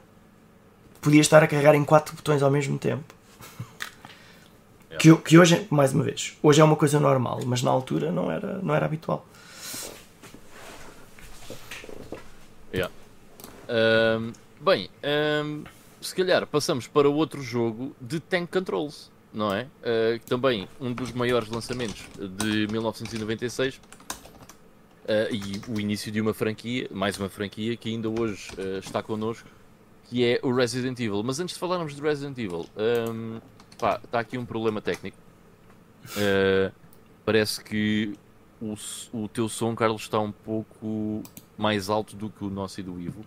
É. Um, e depois há outro problema técnico aqui que é estamos com poucos likes, pessoal. Portanto, bota aí like, não se esqueçam, só favor, ajuda aí o podcast. já? A gente, todos nós agradecemos.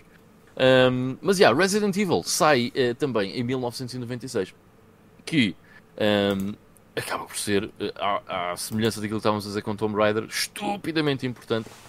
Eh, não sei se vocês jogaram na altura, eu só o joguei em 99 e na altura, eh, mesmo 3 anos depois, achei que era um jogo fabuloso. Mesmo muito, muito, muito bom. Esse, esse eu joguei em casa de amigos também, que, que tinham Saturn. Uh, depois vim a jogá-lo muito mais tarde. Jogá-lo Uhum. mesmo a sério, digo eu. Eu também só, eu, eu também só joguei em, pá, em 99 ou 2000 este jogo. Mas, E mas, é- mas era um jogo que me interessava, ainda assim. Sim. Eu ia dizendo que terminado mesmo só foi mesmo já na altura da GameCube. Que Foi, foi mesmo o remake que acabei por, por terminar. O original nunca terminei. Mas lá está, também é daqueles jogos que me lembro bem de ver tanto no Templo dos Jogos como o pessoal a jogar na época e foi um dos jogos que marcou também. E, epá, eu joguei os três na altura eh, da PlayStation 1 e adoro os três. O, o meu favorito acaba. Acho que acaba sempre por ser o terceiro porque foi o que eu mais joguei. Eu lembro-me muito bem de, de ter saído e de, e de ter jogado mesmo na, na altura quando saiu. Mas sim, ma- mais um- uma release incrível neste ano. Vamos, eh, se calhar, passar mais rapidamente por outras releases eh, muito importantes eh, para o episódio não ficar extremamente longo. Em 96 sai também Daggerfall, eh, o segundo jogo da série Elder Scrolls, que eu penso que de nós só o que jogou, certo? E Uhum. tu dizes que Sim, eh, é complicado jogar isto hoje em dia. o original sim. Espera, onde é que, onde é que foi a, a janela? O original é, o original é bastante complicado de jogar porque ahm, basicamente a interface de combate é, é terrível. Tu queres, tipo, tu usas uma espada e queres fazer assim com a espada, tu tinhas literalmente de carregar no botão do rato e fazer assim com o rato o movimento de- do golpe. E isso não era assim muito intuitivo e às vezes eh, nem sempre eh, acertavas onde, onde era suposto. Pá, e para além disso, eh, tinha, o jogo tinha todo um, um conjunto de bugs que, que dificultavam muitas coisas. porque o jogo em si tem um mapa absolutamente gigante para a altura em que sai. Tens side quests que, que são infinitas, portanto, vais ter sempre NPCs a dizer: Olha, vai a esta caverna matar este bicho ou procurar aquele tesouro. Esse tipo de side quests nunca te vão acabar. E vais ter vários guilds, várias fações com que tu podes juntar. Pá, mas muitas dessas quests estão bugged e, e tens que fazer uma grande gestão de, de fecheiros de save, ah, senão ah, podes, po- podes sair mal. Mas para a, altura, para a altura em que o jogo é produzido, man, tem mesmo muita, muita coisa. E aí tiro o chapéu à, Ahm, à, eu Bethesda. Eu lembro-me de estar na faculdade. Ahm, isto deve ter sido. Já, já foi há algum tempo, né? mas se calhar pá, há uns 11 ou 12 anos atrás. E estar de lá num banco a ler uma revista que tinha os, mundo, os maiores mundos de sempre dos, Uhum. do- nos videojogos. E, e lembro-me de ter ficado completamente estupefacto de estar lá o Daggerfall em primeiro. Na altura ainda estava em primeiro. É. Eu acho Porque que mais tarde depois veio tipo, jogos tipo Just Cause 3 e coisas assim que tinham mapas maiores. Mas. Epá, eu fiquei tipo, o quê, meu? Como a é que cena o é que, Daggerfall ainda a cena é que tanto o Daggerfall e o, e o primeiro, a Los Cosas do Arena, o, o, o mundo era todo gerado via procedimental. Ah, e no caso do Daggerfall, eles criaram mesmo um mundo muito, muito grande. É tipo do tamanho de não sei quantos estados norte-americanos, é uma coisa ridícula. E, e já no primeiro, no Arena, eu, eu queria ir do ponto A ao ponto B. Eu desistia porque eu lembro-me de estar tipo 40 minutos a andar a cavalo e não chegava a lado nenhum. Até que depois descobri que havia uma maneira de fazer fast travel ah, de um- para ir de um sítio para outro. Porque pá, aquilo- o, mapa é enorme, ok, mas para ser sincero, tu não tiras grande partido do, do mapa ser grande Do, do mapa. no, Pois. no, no Daggerfall. Ahm, Ok, uh, outra release de 96, Blood Omen, há bocado mencionámos, para mim é um dos grandes jogos de 96, gosto muito deste uh, top-down uh, action adventure um, que tem uma temática de vampiros e outros seres sobrenaturais. Uh, Lembro-me muito bem da review estar no mesmo episódio uh, do Super Mario 64 no Templo dos Jogos. Uh, foi aí que eu conheci e fiquei completamente rendido quando vi um, o Kane sugar uhum. sangue à distância das pessoas que matávamos durante, durante o jogo. Gosto, gosto mesmo muito deste primeiro Blood Omen.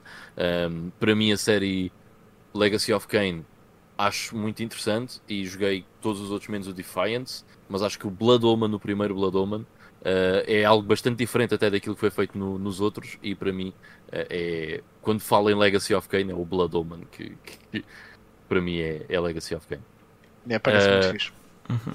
é, um, é um grande jogo uma coisa muito vá, relativamente obscura no PC The Neverhood um jogo feito em Claymation ah. que foi a primeira produção da DreamWorks Interactive um, que é pá, é um jogo muito peculiar. O aspecto do jogo é muito peculiar. Mas é um jogo muito, muito, muito bom. Bah, muito, muito, muito bom. É bom, é giro. uh, e tem, uh, os gráficos são peculiares. O jogo em si, para ser sincero, até mais para o fim, é um bocado secante. Uh, é um jogo que sai só no PC, mas sai na PlayStation 1. Mas só no Japão, com o nome Clayman Clayman. é um jogo muito interessante. É perfeitamente jogável já agora. Isso é do, do, do mesmo pessoal que depois fez o Skull Monkeys? É exatamente o mesmo pessoal okay. que fez depois o Skull Monkeys. Exatamente.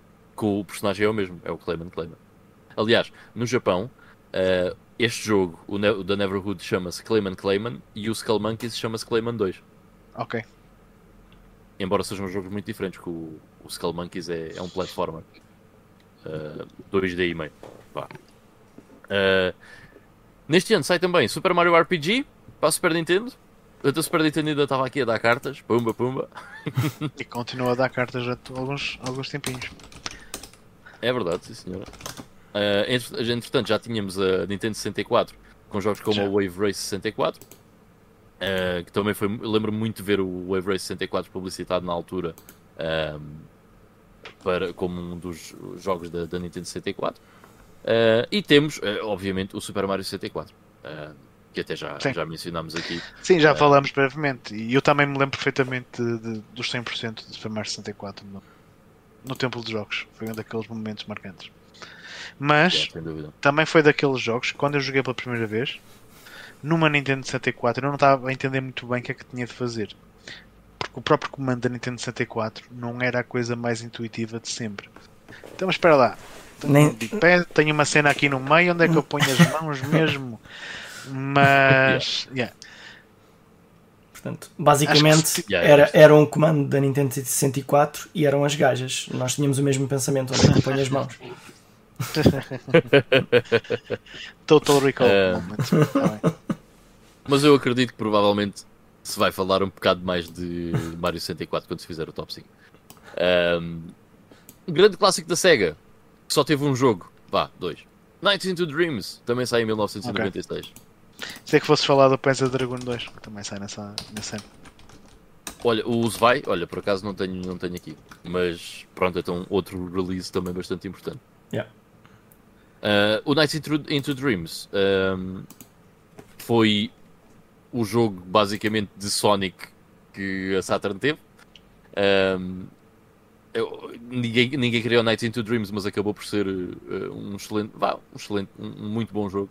Eh, e acaba por ser um clássico da, da consola. Eu não sei se vocês provavelmente até têm mais ligação a Night City Dreams do que eu. Eu não joguei na altura, só joguei. É, eu joguei muito depois também. Eu, eu nunca é. joguei, só joguei aquele do Natal. Christmas Night. E nunca yeah. mais se fez nada com o Night. Há uma versão para a Wii, uhum. mas que penso que seja. Ah, é o Night 2. É o Night 2, sim. É, pois é um jogo diferente. É, é uma, Tens é um, um, remake do primeiro Nights para a PS2 que só, só saiu no Japão. Uh, mencionar aqui uh, muito rapidamente uh, alguns jogos. Portanto, já falámos do Panzer Dragon 2. Magic Carpet, um jogo de PC, um dos primeiros jogos de PC em 3D, em, completamente em três dimensões uh, que puxava pelo PC, que, que eu me lembro de ser complicado de ver o Magic Carpet. Uh, era um jogo muito interessante, uh, feito pela Bullfrog, saído da mente do, do Peter Molino, Molinex. Shadows of the Empire da Nintendo 64, também outro jogo bastante conhecido na plataforma. Mas que envelheceu terrivelmente mal. Terrivelmente mal, é. Yeah. Uh, até a versão de PC envelheceu mal pelo aquilo que. Sim, que... também. Também. Sai também o terceiro jogo da série Donkey Kong Country, Donkey Kong Country 3. Uh, eh, sai o segundo Wipeout, Wipeout 2097, uh, que também é bastante conhecido e um jogo, uma sequela muito boa àquele que, era, que foi o primeiro Wipeout, que no era uma coisa muito básica. sai um jogo de PC que a mim me diz muito que é o Descent 2, tem uma versão também de PC uh, que nós controlávamos uma nave. No PC tinha tantos botões, mas era impressionante. Lembro-me de pensar que não conseguia jogar o jogo, que eram um de botões no teclado que faziam qualquer coisa. Um, um jogo muito interessante também. Um jogo um bocado claustrofóbico, se vocês forem ver o que é que é um jogo um bocado claustrofóbico.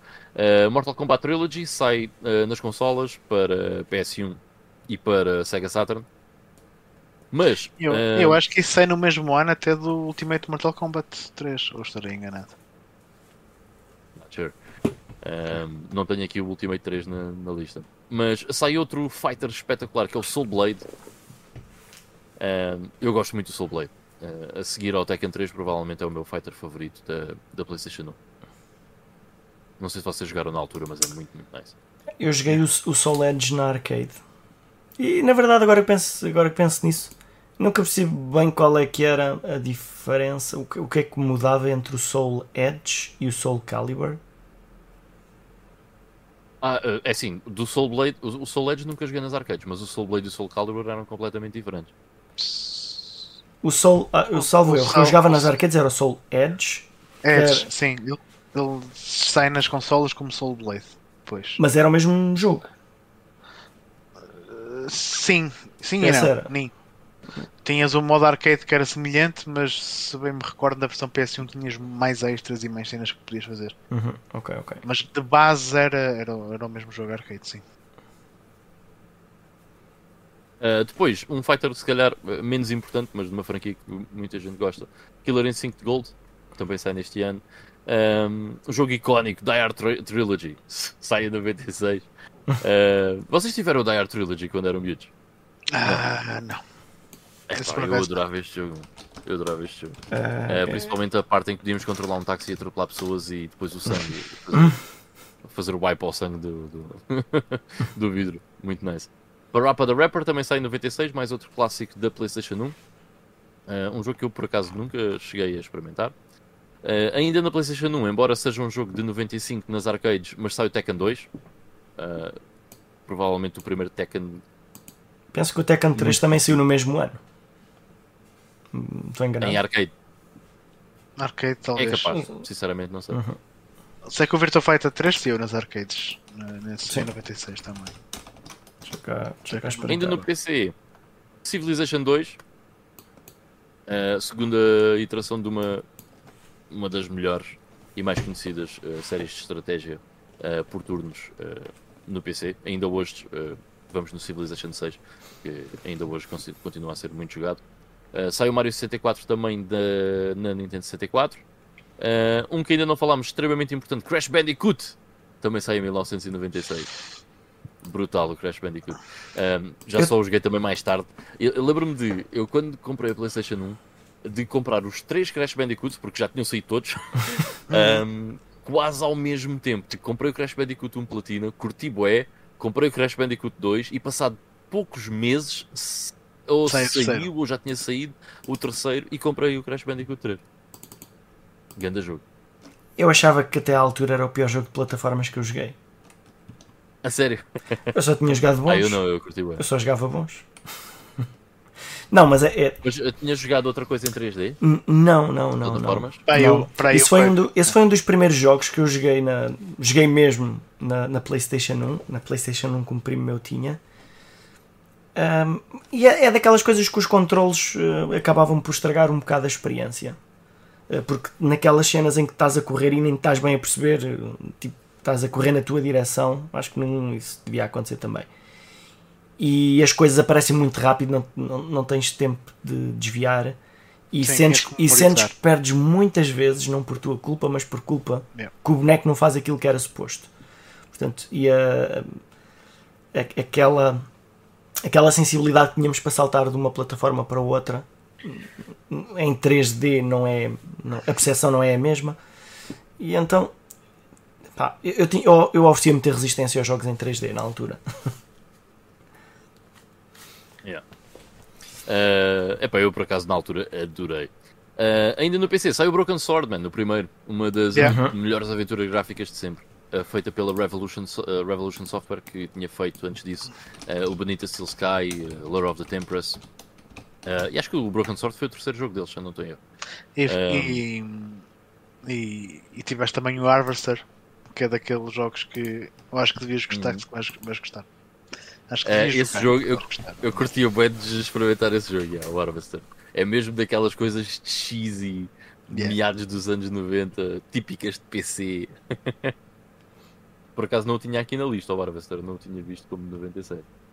Ah, bem, para mais uns quantos. ahm, eu tenho, eu tenho aqui alguns na aqui- minha lista e que tu não vais falar Ok, então eu vou acabar o que ainda tenho aqui. Metal Slug, o primeiro sai em 1996 ahm, para a Neo Geo MVS e AES. Dá início à série Metal Slug também. Man, extremamente popular hoje em dia. Ahm, não, tem, não teve uma iteração desde o 7 na DS, mas ainda é popular. Aliás, vai ter agora um jogo Tactics de estratégia que parece bem da porra. Yeah. Ahm, mais que eu tenho aqui na lista: Command and Conquer Red Alert. Para mim, um dos melhores RTS de sempre. Adoro Command and Conquer Red Alert. Ah, Lembro-me na altura de adorar as FMVs ah, e do, do, do plot do jogo ser um- uma espécie de ah, realidade alternativa em que os nazis ganharam a guerra. Vá. É bem interessante. e nós vamos atrás no tempo, até no Red Alert, para tentar reverter aquilo que aconteceu ah, na, na história. É, é um jogo muito, muito, muito bom. Ah, depois, Pokémon Red e Blue sai em 96. Ah, No Japão, Só chega, no Japão, sim. Só chega cá em 99. Ah, mínimo 98, mas eu até diria 99. Um, extremamente importante também começou a série Pokémon, o primeiro jogo da, da série. Um, para mim é, é o que eu mais gosto eh, eh, até hoje. Pá, é o que me diz mais. Foi o que eu mais joguei, foi, foi o Pokémon. Especificamente o Pokémon Red, que foi aquele que me foi oferecido no Natal, junto com o meu Game Boy Color. Verde alface. Um, também na minha lista tenho o Diablo, que é lançado a 31 de dezembro de 1996, portanto no último dia do ano. Que raio de data para se lançar o que quer que seja uh, no mercado. Uh, sei que vários outlets só receberam o jogo lá para dia 15 de janeiro, mas a data de Yeah. lançamento oficial continua a ser 31 de dezembro de 1996. Um, um jogo que basicamente influenciou, pá, criou um género, certo? Sim. uh, um monte de Diablo clones. É, é, é o jogo, é o action RPG que influenciou tudo o que veio para a frente uh, Sim. do, do Diablo.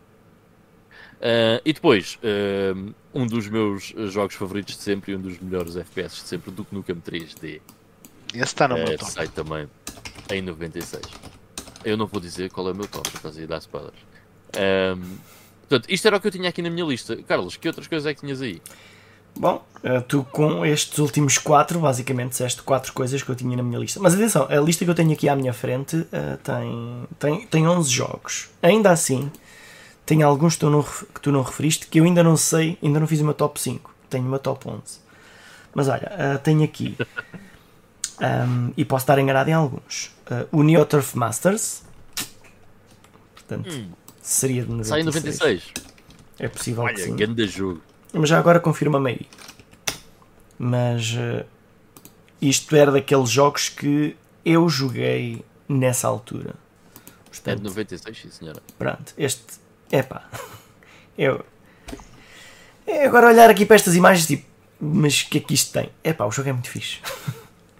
Eh, portanto, Man. era fixe o suficiente para, para, Tenha- para perder muito dinheiro na, na arcade. Tem uma fluidez de jogo fantástica. É. Eu fui, lá, foi daqueles jogos que eu fui jogar porque vocês estão sempre a falar nele. Mas- É, mais é fantástico. E é espetacular. Não há nenhum motivo para ser bom, mas este jogo é muito bom. Ah, outro jogo, portanto, ah, o Settlers já falei. Outro jogo que eu gosto muito, Soviet Strike. Portanto, ok. Muito fixe. Soviet Strike. Ah, eu joguei ah, numa, numa, numa Saturn emprestada, lá em minha casa na altura, se calhar 96, 97, 98, não sei exatamente. Uh, e, não, e não cheguei ao fim desse jogo porque não tive lá a consola tempo suficiente. Eu depois cheguei uh, há, uns anos atrás na, na PlayStation 1. Não gostei tanto como na altura, mas ainda assim eh, acho que é um jogo muito fixe. Uh, no entanto, no fim, durante a primeira missão eu já estava a perceber quem é que era o mal da fita. Portanto, a história não é, não é grande coisa. Uh, portanto, Street Fighter Alpha 2 já tinhas falado. Ah, e este. Uh, Warcraft 2. Tu para não teres aí, Ah, mas o Warcraft 2. Na o Europa- Warcraft 2 saiu em 96. Portanto, se não me engano. Não, mas saiu Beyond the Dark Portal. Porque o, o Tides of Darkness o Ties é, mais, é de 95, acho eu. Eu penso que é do final de 95, mas na Europa penso que saiu só em 96. Ah, é, Yeah, é- é questão de razão, confirmar, não É é? de 96. Portanto, eh, e, e este aqui é pá. É, é um jogo que é muito fixe. É, Ah, e- este jogo, na verdade, não foi com este. Quando eu comprei o meu PC eh, e, e- e eu tive que trabalhar muito para conseguir fazer o upgrade do meu PC, quando eu comecei a sacar, a sacar, quando comecei a meter lá dentro todos os CDs que eu tinha com demos, eh, eu pus uma que era o Warcraft 1 que eu não sabia o que, é que era. E basicamente eu acabei de jogar aquilo quando era de manhã. A demo, só a demo. E então, quando vi aparecer este, eh, eu sei que tentei tê-lo, não comprá-lo, mas pronto, tentei esperar que aparecesse alguém com, com a versão pirateada disto. Eh, portanto, Eu tive naquele CD que eu vos estava a dizer, epá, e eu adoro esse jogo. Eu por acaso pensei que era de 95 e até estou a ver aqui. O Beyond the Dark Portal sai com uma diferença de 6 meses. Uhum. Porque o Tides of Darkness sai em dezembro de 95 e o Beyond the Dark Portal sai em maio de 96. Portanto, sai ali muito, muito próximo. Mas sim, sem dúvida, pá, é um daqueles. No- no mesmo- no mesmo ano do Red Alert isto não faz sentido nenhum, mas era assim que as coisas São, são funcionavam. dois jogos completamente diferentes. Sim, sim, sim, mas eh, tipo, pá, dois grandes jogos. Para quem gostava de jogos deste tipo, pá, foi um, foi um bom ano. Foi um bom ano.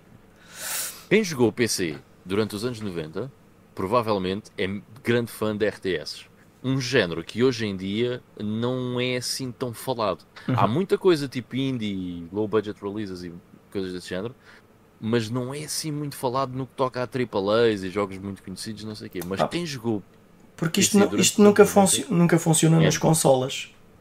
Basicamente, Não, não. penso que é isso. mas yeah, o Warcraft, os Age of Empires, eh, os Command and Conquers, o Dune, o Dune 2000, Uhum. pá, são tudo grandes, grandes jogos.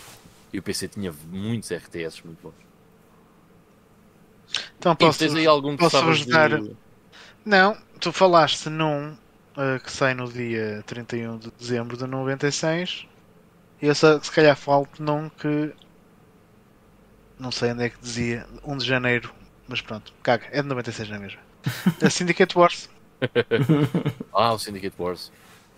Hum. também era daqueles jogos que me lembro de ver no Templo dos Jogos e acharam piadão daquilo porque era um jogo super sinistro e era bastante violento também para a altura. Isso parece que não, mas para um, Yeah. um pre-teen era uma cena que marcava pontos. Yeah, yeah. Eu ainda quero, ainda quero jogar o primeiro antes de, de me enverdar mais nesse outra vez. Nunca porque acabei isto- o Syndicate Wars, Não, mas mas joguei é na daqueles jogos- acabei do ambiente. É, e é daqueles jogos que funcionam bem em PC por causa do interface. Eu tenho este jogo na, na PS1 Uhum. e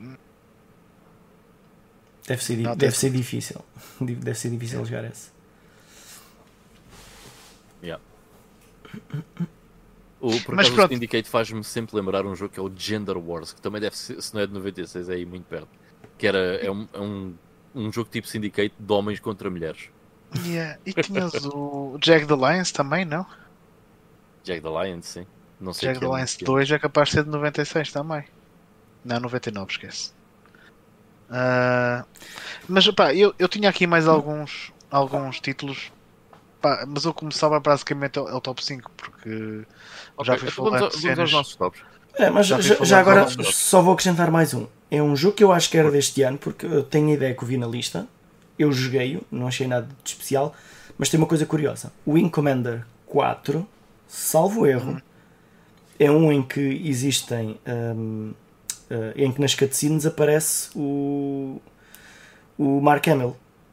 Portanto, o Mark Hamill é, É, o sim, principal. sim, sim. Portanto, Sim, e isso foi antes daquele jogo que falámos há bocado do, sim, muito do antes Animation do Animation Warriors. 3. Sim. É, não, os gajos da, da Origin Systems eles davam-lhe forte. E a série Wing Commander, quando começou a ter aqueles jogos cheios de cutscenes em full motion video, houve um ou outro lançamento, os gajos estouraram aí bastante dinheiro em contratar atores conhecidos. Já agora por aqui que um bocadinho só para ver. Portanto, eu Bem tinha a ideia que era o Wing Commander 4, que é desse ano. E portanto. Ora, cá está ele. Olha, o, o outro tipo também é conhecido, mas. Sim. Yeah. Acho que o jogo em si não era tão bom. Tenho essa ideia. Right, uh, vamos passar para os tops, mas olha, eu queria só já agora deixar a menção porque vi agora que o jogo é de 96. Uh, e como eu estava a dizer há bocado, 96 eu andava muito focado nas demos das revistas de PC. Uh, porquê? Porque era barato uh, e os meus pais não, me não, não se importavam de me comprar uma revista um, quando íamos às, às compras ou uma coisa assim. uh, passava na papelaria e trazia a revista. Lembro-me na altura de comprar alguns uh, números da Micromania revista espanhola e de outra revista espanhola que era a CD-ROM La Revista. E eu não me lembro em qual desse, dessas revistas é que estava o demo disto, Ahm, mas foi um jogo que até um- uma pessoa que costumava acompanhar aqui o podcast, o Pedro Jerónimo, até foi ele que me arranjou, que é então esse Gender Wars que eu estava a falar. É que basicamente são homens contra mulheres e é uma espécie de syndicate. É bem estranho. Eu até acabei este jogo há dois anos, se eu não me engano. É- Não é um jogo muito bom, mas é, é super nostálgico para mim. Não é? É, é bem engraçado. É da. SI. Fixe. É da SIA, é. Vamos aos nossos tops então. Ahm, Epá, eu vou começar. Eu vou, vou dizer então qual é que é o meu, o meu quinto lugar. Bem, o meu quinto lugar houve aqui uma, uma luta muito renhida ah, entre dois jogos. Entre o Command and Conquer Red Alert, que acabou por ficar de fora, porque eu senti que tive que pôr ali o Resident Evil. porque eu gosto mesmo muito do primeiro Resident Evil. Epá, o Command and Conquer é dos meus RTS favoritos de sempre, mas... hum, eu, se calhar, se fizesse este top uma segunda vez, ia pôr o Command and Conquer e tirava o Resident Evil. agora, agora ficou assim. Portanto, o meu quinto é, é o Resident Evil. Ivo, qual é o teu quinto? Olha, eu, eu, eu quis deixar para quinto lugar uma coisa assim não tão conhecida, apesar de já ter falado um pouco nele, ah, mas pus o Panzer Dragoons Vai, porque foi é um dos grandes jogos de ação da, da Saturn. Ah, e e é- basicamente é um, é um shooter 3D com uma perspectiva também assim um bocado ou, ou vista de trás. Mas aliás, tu podias, tu podias controlar também um bocado a câmera, mas a cena que mais marcou do, do Panzer Dragoons Vai é o quão a SEGA trabalhou para hum, introduzir ou reintroduzir um mundo ah, completamente estranho para nós. Um gajo fala dos jogos da Team Ico em que as personagens falam em línguas estranhas que nunca ninguém ouviu falar, mas a SEGA já tinha feito isso com o Panzer Dragoon.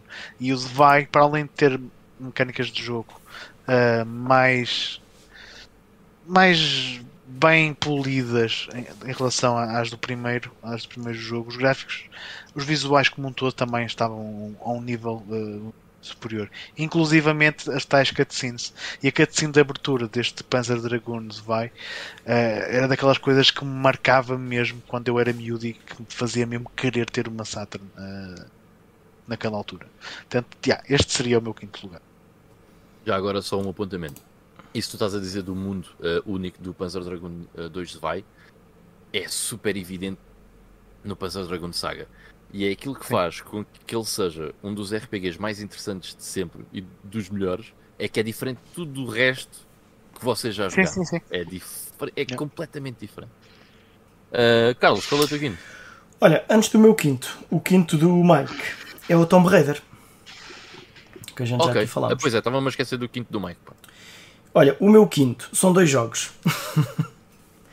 é um bocado batota, mas Eu não, não ah, eu consegui também quero o Command and Conquer. Ok, vá. É o, é o Quake e o Duke Nukem 3D. Eu coloquei-os em quinto. Uh, o, portanto, eram jogos que eu gostava, pá, gostava de, de FPS na altura e, e o Quake talvez tivesse sido o primeiro jogo assim em 3D que eu realmente gostei de jogar porque não tinha aquela lentidão característica dos jogos que, que eu me recordava, pelo contrário. Era sempre a aviar neles. Portanto, esse é o meu quinto. Ok, eu não vou comentar nada em relação a esses dois jogos porque vou falar neles em breve. Alright. Ok, olha, uh, o meu quarto é o meu uh, fighting game favorito de sempre, uh, que ainda não, uh, não, não cheguei a mencioná-lo. não estava na, na, lista que, que eu estava a dizer há bocado. que sai em 96 para Neo Geo MVS que é o Samurai Shodown 4 Amakusa's Revenge. pá, por isso, simplesmente para mim, melhor fighting game de sempre, a duas dimensões. Adoro este jogo, acho que tem um, algumas mecânicas únicas que não vejo uh, feitas noutro, noutro jogo deste género e que dão uh, uma dimensão completamente diferente ao combate. Um, é, epá, é muito interessante. Uh, e da, da, série Samurai Shodown, um, sem dúvida para mim é o auge.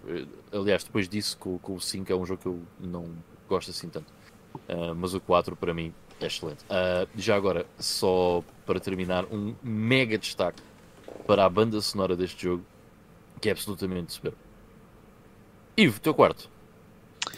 O meu quarto é grandinho, obrigado. Um, mas para o quarto lugar escolhi então o Super Mario RPG, porque foi uh, dos primeiros jogos que joguei da Super Nintendo quando, quando quis descobrir o, o mundo dos JRPGs. Portanto, foi Chrono Trigger, Uh, e Super Mario RPG há ter sido um dos próximos, já não lembro se foi antes do Tales of Fantasia ou depois. Um, opá, e já na altura que, que, eu joguei esse jogo, quero ver se volto a jogar em breve. Uh, opá, eu adorei o facto. O Mac também já falou deste jogo várias vezes, portanto também não me vou alongar muito.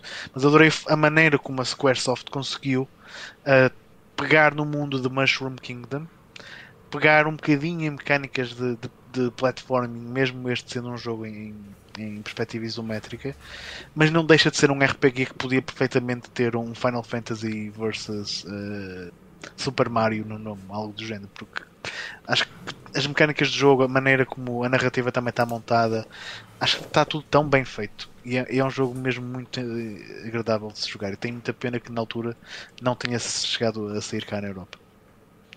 Por já ter sido um lançamento algo tardio na biblioteca da Super Nintendo.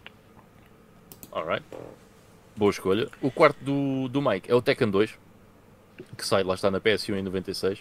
E o teu, Carlos, qual é? O meu quarto é o Street Fighter Alpha 2. Uh, é, era um jogo que eu gostava bastante nas arcades e cheguei a ter em casa na, numa das tais Saturn emprestadas. E basicamente eu era o campeão do meu bairro. e então eu, eu gostava muito, gostava muito do jogo e, e, dos gráficos e da jogabilidade. Achei que não ficava a dever um, muito ao Street Fighter 2. Uh, uhum. Achava igualmente fixe os jogos do, do Alpha. E, e, também com a inclusão de alguns de outros personagens, por exemplo, do, uh, do Final Fight, que eu gostava bastante de ver lá também. Yeah. Pá, uma memória que eu tenho de Street Fighter Alpha 2. Uh, eh, havia um amigo meu que também tinha o jogo, ele tinha um irmão. Um, e uma vez lembro-me de ir lá à casa deles um, e eu, um, eu também tinha o jogo. E, pá, e às tantas puxo um, pá, um baixo frente, baixo frente uh, punch com o Rio, que dá, faz aquele Hadouken especial. Uhum. E eles tipo, ai, como é que fizeste isso? E não sei o quê. era, era, é uma coisa super básica, estás a ver? Mas acho que eles não, se calhar não ligavam assim tanto ao jogo um, e nunca tinham visto esses movimentos. exatamente isto. Nunca tinham visto aquele, esses movimentos mais especiais. Uhum. É, já agora vou, vou, vou, vou acrescentar aqui uma, uma história engraçada. Uh, eu, essa, essa história não me lembro em particular se era com, com o Alpha 1 ou 2, mas penso que era com o 2. Uh, havia o Alpha 1 também para a Saturn? Sim. Pronto, bah, é, é, possível que fosse um, mas tenho quase certeza que era dois. Na, na minha aldeia estava na, na, estava na altura a construir um centro de dia e nós costumávamos juntar nas obras desse centro, porque construíram aquilo num sítio onde a gente costumava estar. Uh, e lembro-me que um tipo levava uma Saturn, os comandos e uma televisão, e nós íamos lá para dentro, com aquilo em construção, mas já tinha eletricidade, e nós jogávamos aquilo no centro de dia, em obras, só com aquilo tudo em tijolo e com, terra, e com montes de terra à volta. Então fazíamos aí grandes, grandes batalhas.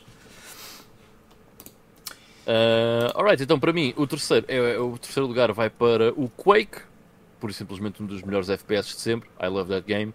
Um, Lembro-me muito de, de o jogar uh, muitas vezes, uh, jogar ao fim várias vezes do, do Quake, ser um dos, daqueles jogos em três dimensões uh, muito um, pá, visualmente muito bons na, na, altura no PC. Eu joguei mesmo muito o Quake. Um, e eu penso que sem banda sonora acho que só ouvi a banda sonora uh, algum tempo depois. Pá, uh, não eras capaz de lá meter um CD? Eu... Punhas lá o CD e pronto. Eu não, joguei não muito tempo sem banda sonora. Eu, eu, joguei muito tempo sem banda sonora porque quem me instalou na altura a placa de som não instalou bem os drivers. E então hum. aquele não reconhecia, às vezes não reconhecia bem o, o driver, o, o, drive de som. E conseguia ouvir som, mas não conseguia ouvir muito. Um yeah.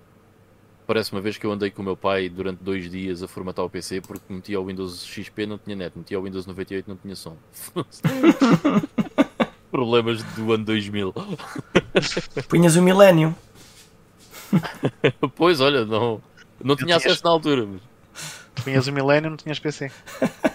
Pois, calhar. também havia, também havia o uh... Windows 2000. Havia, sim. Só deixar aqui o terceiro do, do Mike antes de seguirmos que uh, diz Resident Evil. E o teu? Tomb Raider, pelas razões que já falei, toda aquela nostalgia que me traz uh, a esses anos de 96. Uh, o Tomb Raider é um jogo que, que, me marcou bastante para a altura em que sai. Em que eu ia de propósito para os, para os centros comerciais jogá-lo. Yeah. Great game. Carlos, e o teu? O meu número 3 é o Super Mario RPG. Um, portanto, ah. eu, eu joguei mais ou menos nessa altura. Uh, quando andava à procura da, da biblioteca da, da, da Squaresoft, estava lá um Super Mario e achei estranho. Super Mario RPG parece a gozar com alguma coisa, não é? E então experimentei. Ah, e o jogo, como já dissemos aqui, o jogo é muito bom. Podiam ter usado outros personagens quaisquer e o jogo continuava a ser muito bom na mesma. Não é por causa do Mario, mas é muito fixe. That's saying a lot, yeah. Um, para o meu número 2, uh, eh, Duke Nukem 3D. Adoro Duke Nukem 3D. Uh, eh, eu diria que dos FPS todos que eu joguei uh, ne mais nesta altura, sem dúvida o Duke Nukem 3D foi o que eu mais joguei. Um, uhum. pá, por e simplesmente. Se, se formos a ver tipo a cena de sprite-based sprite -based FPS, provavelmente é o meu favorito. Este ou o primeiro Doom há de ser um deles. Gosto mesmo muito do Nukem 3D. Uh, Not gosto, going to comment about it. Gosto boé da personagem do Duke Nukem. Pá, adoro. é, é mesmo aquele personagem que só poderia existir durante os anos 90. em que hoje, hoje, hoje este jogo não podia existir. Este jogo podia existir com algumas alterações. Sim, não, este jogo, este, como, sim, este jogo se existisse a internet vinha abaixo. Exato. Bah, olha, só, só para ter uma noção, eu durante este podcast eu já disse duas vezes a palavra gajas e se calhar já tenho algum processo em cima, ou dois, portanto. E yeah. é, com o Duke Nukem não havia, nessa altura não havia stress. E neste jogo podemos lhes dar dinheiro, elas mostram as manas. Yeah e ele ainda diz: Shake it, baby. You wanna dance? Wanna dance? Foi um grande jogo, mano. Epá, é mesmo impressionante. Gosto mesmo muito. Um, e pronto, é esse o meu segundo lugar. Ivo. Quake Canned Meat. É um excelente FPS uh, 3D e, e, também foi dos primeiros que eu tive quando me arranjaram um Pentium uh, em 97. Portanto, foi dos primeiros jogos que eu consegui arranjar para, para esse PC e epá, espetacular. Grande FPS. Pá, adoro tudo naquele jogo. O, o ambiente assim mais gótico, as armas futuristas que são ali uma mistura um bocado estranha, uh, que faz sentido porque o jogo era suposto ter sido inicialmente um RPG, mas depois o, o John Carmack decidiu: não, não, não, não, vamos fazer um shooter aí todo fast-paced. E ainda bem que o fizeram porque é um excelente jogo, com uma excelente banda sonora, é, é espetacular. God bless John Carmack. Eu lembro-me. Ah, sim, força. Força, não, força. Não, eu só ia dizer que me lembro. Lá está, naquela altura eu li as manuais religiosamente. Também não tinha muitos jogos originais. E então li as manuais religiosamente. Uma das coisas que eu me lembro perfeitamente de ver no manual do Quake era dizer que os inimigos eles detestam-se entre eles quase tanto como te detestam a ti. E tu podias tentar enganá-los e pousar porrada uns com os outros.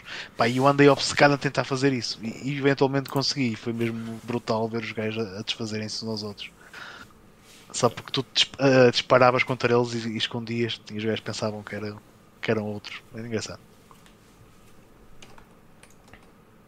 Number 2. Carlos, força. Olha, o número 2. Uh, o Warcraft 2. Portanto. Uh, adorava aquele jogo. Uh, tinha a dificuldade certa. Era muito fixe jogar. Era daqueles jogos que se tivesse um bocadinho, ia sempre jogar. And that's it. Alright, very cool. Já agora, uh... já agora, se vocês Sim. soubessem que Warcraft 2 era de 1996, a vossa lista era a mesma? Sim. Não sou fã da RTS, não ia mudar a grande. O Ivan está ali. Questão. Uh, aqui a questão seria: uh, será que eu gosto mais dele do que do Command Conquer Red Alert? Para não. equacionar. Se ele não, neste caso, tens de gostar mais dele do que do Resident Evil, porque foi o teu que ficou em quinto. Exato, exato, mas eu gosto tanto do Resident Evil como do Red Alert, estás a ver? Um, não sei, tinha que equacionar, mas é bastante provável que pudesse ficar em quinto. É bastante provável.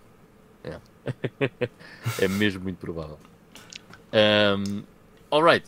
Para o meu primeiro, bem, acho que é, não é surpresa nenhuma para quem acompanha este podcast e para, para quem me conhece minimamente os meus gostos, mas é, é, é o Diablo, ok? Para mim, um dos melhores jogos de sempre. Diablo 2, meu jogo favorito de sempre. Um, por simplesmente. Pá, Super Mario é 10 em 10. Este também é 10 em 10. eu adoro o, o, o Diablo. Um, nunca mais me vou esquecer de ter a demo disto, se não me engano, de uma revista da Megascore. Uma revista antiga da Megascore. Um, e de jogar uh, montes de vezes o demo, que só, só dava acesso às três primeiras aos três primeiros níveis da dungeon, uh, ainda na, no Sanctuary. E não tinha o boss do The Butcher no, no nível, um, no terceiro nível. Uh, portanto, yeah, Diablo, para mim, perfect game. I love it. Eve. Ah, pera, pera, pera. Pera, pera. Esquecemos do segundo do Mike, que é o Pokémon ah, First é. Gen, uh, Red Blue. E já agora, vou, vou já dizer o primeiro do Mike, que para ele é o Super Mario 64. Eu sou o gajo que não pôs o Super Mario 64 na lista. Será que vocês também são esse gajo? Hum. Também não pus o Mario 64 na lista porque eu joguei muito depois de 96, apesar de ser um excelente jogo. Uh, não, o que, o que, eu escolhi foi o Duke Nukem 3D porque de facto é, é, é o jogo que é um dos jogos da minha vida e opa, é um excelente FPS por todas as razões e mais algumas, pelo humor negro que tem, por a violência, por por tudo e mais alguma coisa. Uh, uma das cenas que eu me lembro bem do Duke Nukem 3D, e já na altura achar isso impressionante, é o facto de como os níveis se ligam todos uns aos outros. Aquilo segue mesmo uma história. Uh, tipo, começas no downtown, depois vais para o clube de strip, depois vais para não sei onde. De alguma forma as coisas começam a fazer algum sentido. E, e é um daqueles jogos que também tem bué de ligações. Uh, filmes de Hollywood, por exemplo, quando tu estás na, na prisão a tua maneira de sair da prisão é, é por um, por um póster de uma revista e está tá muito engraçado o jogo. Tem, é espetacular. As armas, tipo a Shrinking Gun, a arma em que tu congelas os gajos e mandas com um pontapé, eles partem-se yeah. todos em pedaços. É, é um jogo excelente. São pormenores bem Adoro. Adoro, sim. Yeah. É um grande jogo, grande jogo mesmo. Carlos, o teu? Olha, o meu primeiro é o Red Alert. Um, Porquê? Uau! Ok. Portanto, eu, eu, gosto. Eu, os, os cinco jogos que eu escolhi são todos jogos que eu joguei na altura. Talvez eu tivesse jogado jogos melhores, mas não na altura. E então achei que fazia sentido fazer assim a minha lista. Pá, e o Red Alert, destes 5 que eu tenho aqui, foi o único em que eu fiz questão de o comprar. Portanto, e, e eu comprei o Red Alert uh, para o PC na altura, perto da altura em que saiu. Um, agora, aqui para complementar a história, eu comprei o Red Alert no mesmo dia, comprei outro jogo. Eu comprei o, o Mega Man X3 para o PC. Portanto, comprei as, as big boxes destes dois jogos. E agora estava aqui a ver, e o Mega Man X3 também saiu na Europa em 96. Portanto, okay. um, mas pronto, um, eu não o vou meter na lista. mas uh, o Mega Man X3 até era capaz de tirar algum destes jogos. Tinha que ver bem. Mas o Red Alert é para mim o melhor. Acho que acabamos por. Eu acabei por nunca mostrar aqui nada do Red Alert. Vou pôr aqui um bocadinho só para, para ficar Fico muito aqui. contente que tenhas escolhido o Red Alert porque eu tive muita pena de não o colocar no quinto lugar. E é um jogo que eu adoro. E mais uma vez é daqueles poucos jogos que eu, eu me lembro de comprar em puto. Eu também comprei o Red Alert na altura. Uh, esta cópia bem, dos CDs, olha, o coisa está partido. E os CDs estão mais usados do que eu sei lá o quê. Estão, é pá, eu, eu, eu, eu, devo ter aqui ainda. Deixa, pera, já agora deixa cá ver. Espera aí. Gosto mesmo muito deste jogo. É muito fixe. Lembro-me das cutscenes é e da, da, banda sonora. Ah. Lembro-me disso, das cutscenes também. Ter, e adorei Red Alert 2. Ora, aqui está ela. Olha para isto. Uh, Ora, aí está ela. E. Eu adorava este jogo. Adorava este jogo. Curiosamente, nunca tive muito interesse em jogar os que seguiram. Curiosamente. Olha, eu comprei também na altura o Tiberian Sun e foi uma desilusão total. Não tinha nada a ver com o Red Alert e achei que o, o grafismo que eles implementaram no Tiberian Sun não tinha feito nada de bom a sério. Uhum. Acho que isso teve a ver com, com, Deve ser por isso que eu depois não, não liguei. Eu percebi que aquilo não era a mesma coisa. Ah, e isto a jogar um, também a, a jogar os skirmishes mesmo fora da história era muito fixe. Se bem que depois aquilo tornava-se sempre igual. Basicamente, quem construísse o primeiro silo, o silo de mísseis nucleares, uma coisa assim do género, basicamente ganhava. Então era, acabava por ser repetitivo, se fosse multijogador. Ok, uh, é esse então o nosso top 5 para 1996. Vamos uh, ao nosso Playing Now. Uh, pá, eu vou tentar ser o mais breve possível e vou começar mesmo por mim. Uh, eu já andava a jogar um, este jogo que é o G-Darius HD, que saiu há alguns meses, não sei precisar quando, para a PlayStation 4. Esta versão do G-Darius HD traz a versão original de arcade e traz a versão de PlayStation 1 do G-Darius. Uh, aliás, tem uma data de versões do G-Darius HD. Tem a versão original, tem a versão HD, tem a versão arcade, tem a versão de PSU. Tem, pá, tem... Depois tem a versão arcade, versão 2 da versão arcade. Pá, tem uma data de versões. Bem, eu joguei a versão um, Arcade HD. Pronto. Uh, epá, eu gostei muito do G Darius, ok? Uh, depois até joguei a versão da, da é, só, é basicamente a mesma coisa, vá. mas eu gostei muito do G Darius. A quantidade de coisas que acontece no ecrã é completamente absurda. Uh, é montes de cenas. O que é que eu um, não gostei no G Darius e que me faz ter assim, um bocado o pé atrás com este shmup? é, primeiro, é difícil como tudo, Epá, é estupidamente difícil, ok? Um, mesmo, mesmo muito, pá. E depois, os bo as boss battles uh, demoram tanto tempo, porque os bosses são umas autênticas esponjas. Pá, demora demasiado tempo, chega a ser uh, secante estar numa boss battle, porque há boss battles aqui que chegam a demorar tipo 6, 7 minutos, sei lá, uma coisa assim do género. Epá, e depois eles têm várias formas. É. Uh, epá, uh, às vezes é enfadonho. Uh, os momentos em que eu gostei mais do G-Darius foi quando não era uma boss battle. Quando não era uma boss battle, eu gostei muito do G-Darius. A maior parte das boss battles eu sinceramente não, não curti muito. ainda assim, é um jogo bem louco. Epá, e graficamente é muito fixe. Acontece um monte de coisas no ecrã. é um bocado. Não é um bullet hell, mas é quase. Uh, e gosto particularmente do design. É o primeiro jogo da série Darius que, eu, que eu joguei, by the way. Gosto muito do design do, dos inimigos porque é tudo baseado em peixe. Yeah. É estranho, mas é bem é. engraçado. É assim desde o primeiro jogo. Enfim, eh, acabei por chegar ao fim com, com o free play. ehm, e, e foi isso. Epá, não sei se vou voltar ao G-Darius porque a cena das boss battles realmente não, não me fascinou. Eh, eu vi online que muita gente é um dos aspectos que gosta muito no G-Darius. Eu, para mim, foi a cena que eu até menos curti. Ehm, bem, e depois, o outro jogo, o- pá, desde terça-feira, acho, ou whatever, uma coisa assim do género, que só tenho jogado isto, e ainda hoje estive a jogar, e já acabei o jogo várias vezes, foi o Radiant Silver Gun para a Sega Saturn. Ehm, ora bem, este jogo, eu já queria este jogo há montes de tempo. Ehm, porque muita gente considera um dos melhores shmups de sempre e porque é um jogo da Treasure. Ehm, e a Treasure fe- fez algumas coisas que eu eh, joguei nos últimos, tempos muito nos últimos tempos muito boa. Um, que é o caso do, do, do Alien Soldier, eh, um jogo de meu de puto, por exemplo, Dynamite Eddie. Eh, a Treasure fez coisas incríveis. E este foi o primeiro uh, shmup que a Treasure fez. Uma trivia engraçada: este jogo foi feito por uma equipa de 10 pessoas durante 6 meses. Sabem outra empresa que tinha uma equipa de 10 pessoas? A Phoenix. Uhum. Um, em termos de E qualidade. também, e também não- fizeram muitos jogos a seis meses ou menos, garanto. Em seis vezes ou menos. E em termos de qualidade não tem nada a ver. Um, enfim, eu quero falar um pouco sobre o Radiant Silver Gun, mas vou tentar ser o mais rápido possível. Um, este jogo é fenomenal e este jogo tornou-se uh, rapidamente o meu shmup favorito de sempre. Este jogo é mesmo, mesmo muito, muito, muito, muito bom.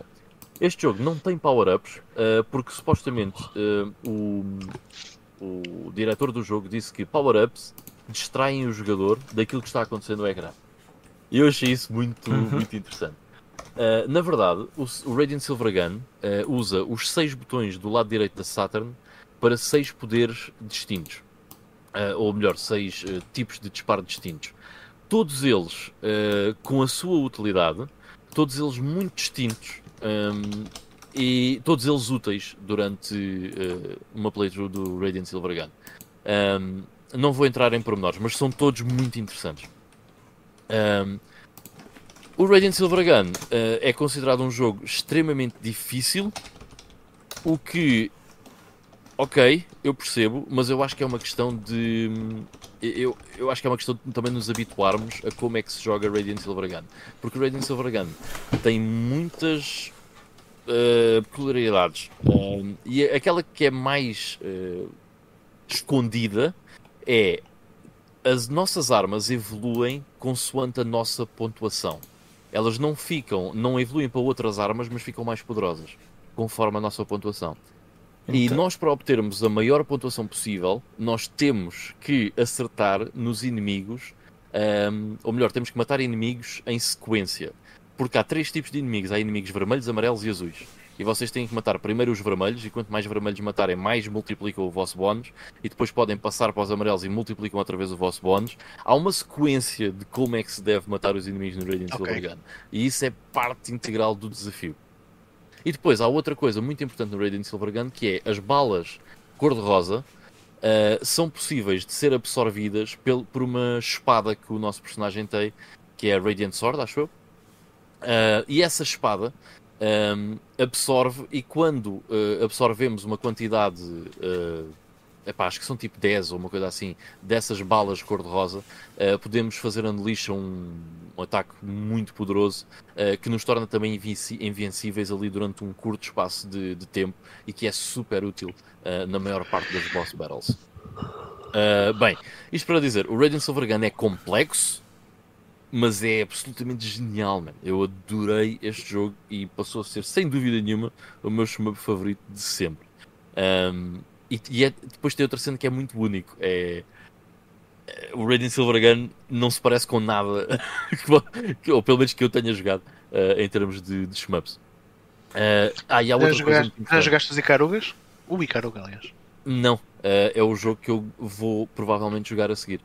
Ehm, há outra coisa muito importante no Radiant Silver Gun eh, que faz dele um jogo absolutamente sublime, que é a jogabilidade. A jogabilidade é top notch. Eh, há- ao início eu, eu pareceu-me que o nosso, a nossa nave se mexia devagar, demasiado devagar, e depois percebi que isso é propositado, que faz todo o sentido. Eh, epá, e torna essa movimentação e como o jogo está tudo, constru, tudo construído para, para esse tipo de velocidade, pá, torna tudo simplesmente extraordinário. Um, e aí ia dizer outra coisa qualquer sobre, sobre o jogo e agora uh, varreu-se-me. Mas pronto, uh, concluindo, soberbo, excelente, 10 out of 10, um, sem dúvida dos melhores jogos que eu joguei este ano. Um, já agora, este jogo fez-me lembrar, uh, e o Carlos já jogou, uh, o Metroid Dread. E há bocado estávamos a falar da ginástica toda de dedos, uh, que é preciso ter no Metroid Dread, e o Radiant Silvergun faz-me lembrar um bocado isso, porque há várias situações onde nós temos que usar uma arma e depois outra, e depois outra, e depois outra, uh, e conhecer não só as patterns, mas também bastante bem como é que as armas funcionam, uh, porque algumas delas têm um, algumas coisas um, específicas, por exemplo, a arma que nós disparamos com o C, que são umas bolas azuis, se nós ficarmos a carregar, elas têm uma travel distance maior, uh, e isso é muito útil porque elas disparam para o lado, podem nos proteger uh, de, de, lado, podem proteger uh, o, mesmo à frente da nave, se dermos só um clique, elas disparam mesmo para a frente da nave e podem nos proteger do, de inimigos. Portanto, há muita complexidade no Radiant Silvergun e eu achei isso absolutamente soberbo. Portanto, yeah, vou passar a palavra a um de vocês, mas fica aí a minha alta recomendação para o Radiant Silvergun. É mesmo. Já, mesmo. Já, já, agora aqui um pequeno pormenor. Uh, acho interessante que não, não haja depois muitos jogos que tentaram seguir este modelo. Mas quando estavas a falar dessa cena da espada, um, a apanhar as tais balas cor-de-rosa, isso é exatamente o que acontece no. no. no Caped, sabes? É quando há uma mecânica exatamente igual, que há umas balas cor-de-rosa que nós podemos fazer tipo um deflect e quando e, e, é, e esse deflect faz subir o, o nosso poder especial para depois fazermos pá, para libertarmos lá uma, uma arma especial. Hum, achei curioso isso. Fez-me lembrar isso. Nice, nice. Já agora, lembrei-me só do que é que eu ia acrescentar. Uh, em termos de dificuldade, um, é um jogo exigente, mas é, o jogo é tão bom que vocês facilmente fazem várias runs. Opa, uhum. Eu houve uma vez que disse assim, eram 11 da noite e eu disse assim: Bem, vou só ali fazer uma, uma run no Radiant Silvergun. Acho que isto foi na terça-feira à noite ou na quarta-feira à noite, uh, para ver se consigo chegar um bocado mais longe. Uh, deitei mais 4 da manhã uh, e, foi, e eu estava a começar outra run, só que eu entretanto desliguei e disse: Não, não pode ser. Facilmente vocês querem jogar mais. Mas, mas o jogo é tão bom que eu normalmente não faço isto, mas eu ainda hoje estive a jogá-lo porque eu acabei o jogo em normal, acabei o jogo em hard e hoje estive a experimentar jogar em very hard e não cheguei muito longe, mas, uh, mas hei de conseguir, porque é um grande desafio e é mesmo, é, dá mesmo prazer jogar o jogo numa dificuldade mais alta. Até porque, por exemplo, uma coisa muito louca é não é só mais inimigos ou não é só menos vidas, não. Os inimigos têm patterns diferentes, têm disparos diferentes, fazem, têm comportamentos diferentes uh, nas dificuldades mais altas, o que é, epá, é excelente mesmo. Ah, e outra coisa também muito importante, desculpem lá, mas tem cutscenes em anime e tem história num shmup. é bem engraçado. Força aí, desculpa. Eu pelo menos, é não, eu, tava, eu ia dizer que pelo menos estou a ver o gameplay e parece-me boa hipnotizante. Só de ver alguém a jogar bem, a jogar bem, pelo menos. Ya, yeah, yeah, é muito bom. Uh, se quiseres, uh, procede aí com o teu play, não? Sim, sim. Uh, olha, eu, eu esta semana tive bué de trabalho e depois veio aqui uma série de dias de calor em que nem, nem para jogar numa Casio, numa calculadora Casio, me dava vontade. então eu tenho aqui três coisas que joguei no início da semana. Eu literalmente fui tirar o pó ao meu computador, o SC3000, e joguei três jogos desse sistema. São, por acaso são os três shmups e vou começar talvez aqui pelo N-Sub uh, que é um shooter onde nós controlamos um submarino.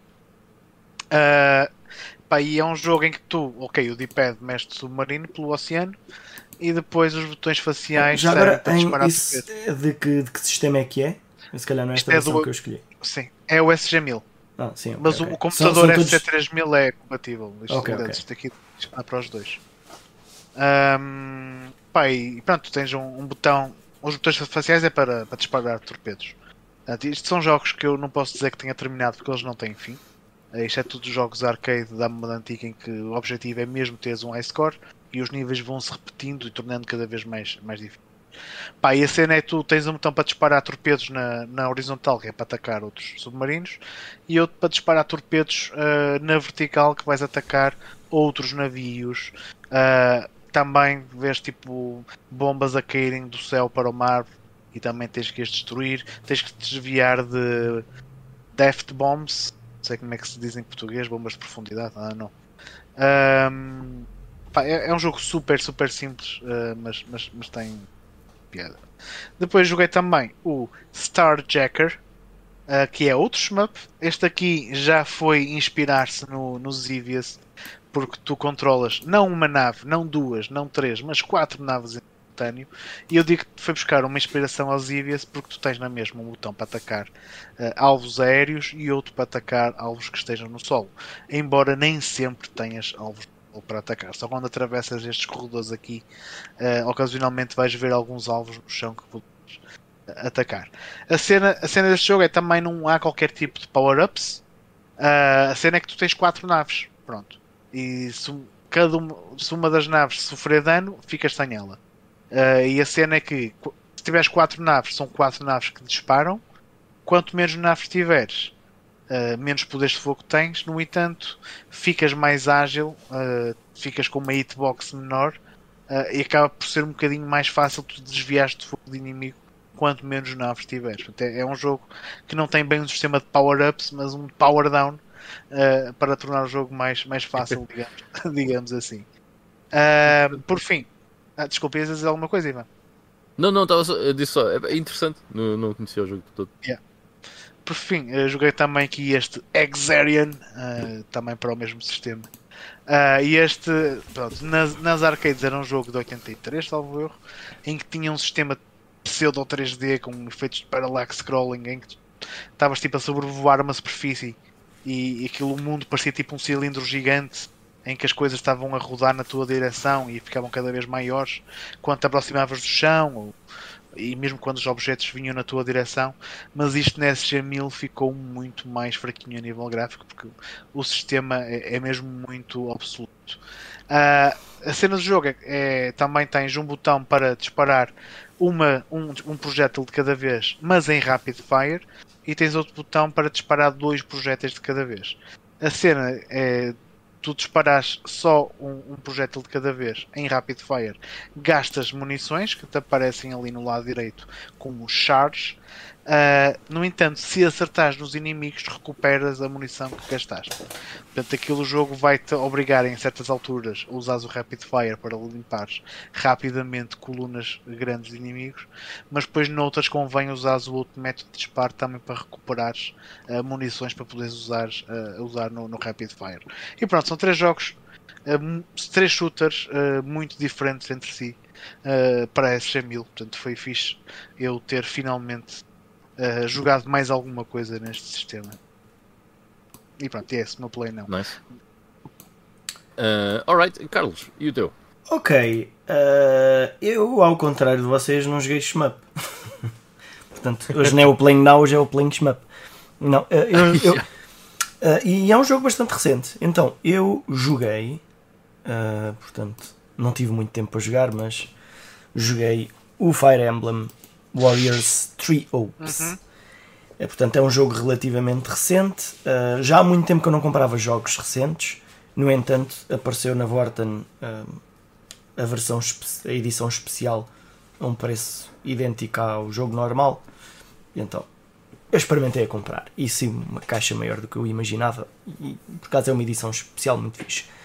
Em relação ao jogo, um, epá, este jogo é um, é um equilíbrio muito bom entre um jogo de Warriors e um jogo de Fire Emblem, e em particular o Fire Emblem, o, o Three Houses. Uhum. Portanto, é como se o gameplay é de Warriors, mas quando o nível acaba até o nível começar, basicamente o gameplay é do, é do Three Houses. Portanto, aquela parte de, de andar lá a falar com toda a gente e ir passear com um e ajudar a tratar dos cavalos com mais dois e treiná-los e comprar equipamentos e construir coisas. Um, é, é uma experiência muito parecida ao, ao, ao Tactical RPG mas portanto com os níveis de Warriors. E estes níveis se tivessem encaixado aqui na mesma história uh, os níveis de Tactical RPG iria funcionar exatamente da mesma forma. Eu pessoalmente prefiro o, vá, o, o Tactical RPG, mas é divertido também jogar este, este jogo de Warriors. E pela primeira vez eu joguei um jogo de Warriors uh, nestes de, com, com cenas da Nintendo uh, em que a história faz sentido. Portanto, em que não, não aparecem os links, links de vários universos diferentes, que não faz sentido estarem juntos, ou até mesmo o próprio Fire Emblem, um, em, que, uh, em que também surgiam personagens de vários jogos. Neste aqui, como o Treehouse tem tantos personagens, tudo faz sentido. E, Sim, e, e, e, nós no início somos este tipo aqui de cabelo roxo, ou o que é, e, e, e é-nos dada a possibilidade de nos juntarmos a uma das casas. E então o jogo segue essa história. Se eu começasse o jogo do início, eu fico com a sensação que o jogo será totalmente diferente, com níveis totalmente diferentes, com uma história totalmente diferente. Então, talvez eu possa estar enganado, mas parece-me que é daqueles casos que é um, um, três jogos num, ou melhor, três histórias okay. completas num. Uh, eu só comecei a jogar ontem, no entanto, ao, já não fazia isto há muitos meses mesmo.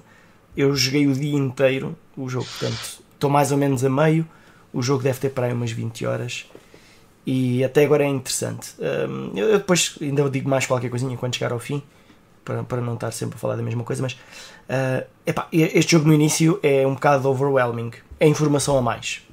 Tipo, para quem nunca jogou um jogo Fire Emblem ou Warriors, provavelmente vai odiar isto. Porque é dada tanta informação, tantas, uh, uh, tantas mecânicas de jogo, tipo na primeira hora, que aquilo desmotiva qualquer um que não, que não, não esteja bem a perceber a coisa. No entanto, também é possível jogar aquilo com o cérebro desligado. Portanto, eu ponho o meu filho a jogar que não sabe ler e é. ele joga aquilo também. Às vezes não percebe exatamente o que é que é para fazer em cada missão, mas tirando isso, o jogo, como não é muito, muito difícil, uh, acaba por, pelo menos até a metade, não precisei de usar a 100% todas as mecânicas. Simplesmente tenho que equilibrar como é que evolui os personagens, fazer com que todos participem para, para não ficar com alguns coxos na equipa. Mas está é, é, tá a ser fixe. Alright. Parece porreiro, sim. Yeah. Ok, pessoal, então uh, é isso. Chegamos ao fim então, do nosso podcast número 179. Uh, para a semana, plot twist, temos o 180. Uh, não se esqueçam de nos seguir nas redes sociais: Instagram, Facebook, uh, Twitter. Uh, e uh, deixem lá embaixo o vosso comentário qual é que seria o vosso top 5 de jogos de 1996. Estaria também bastante curioso se incluiriam algum no vosso top 5 que não foi falado aqui hoje. Uhum. Era bem engraçado uh, isso acontecer. Um, pessoal, uh, é isso? Querem acrescentar alguma coisa? Tá fiquem tudo. bem até a próxima semana, malta. Alright, então fiquem bem, pessoal. Um abraço. Bye bye. うん。うん。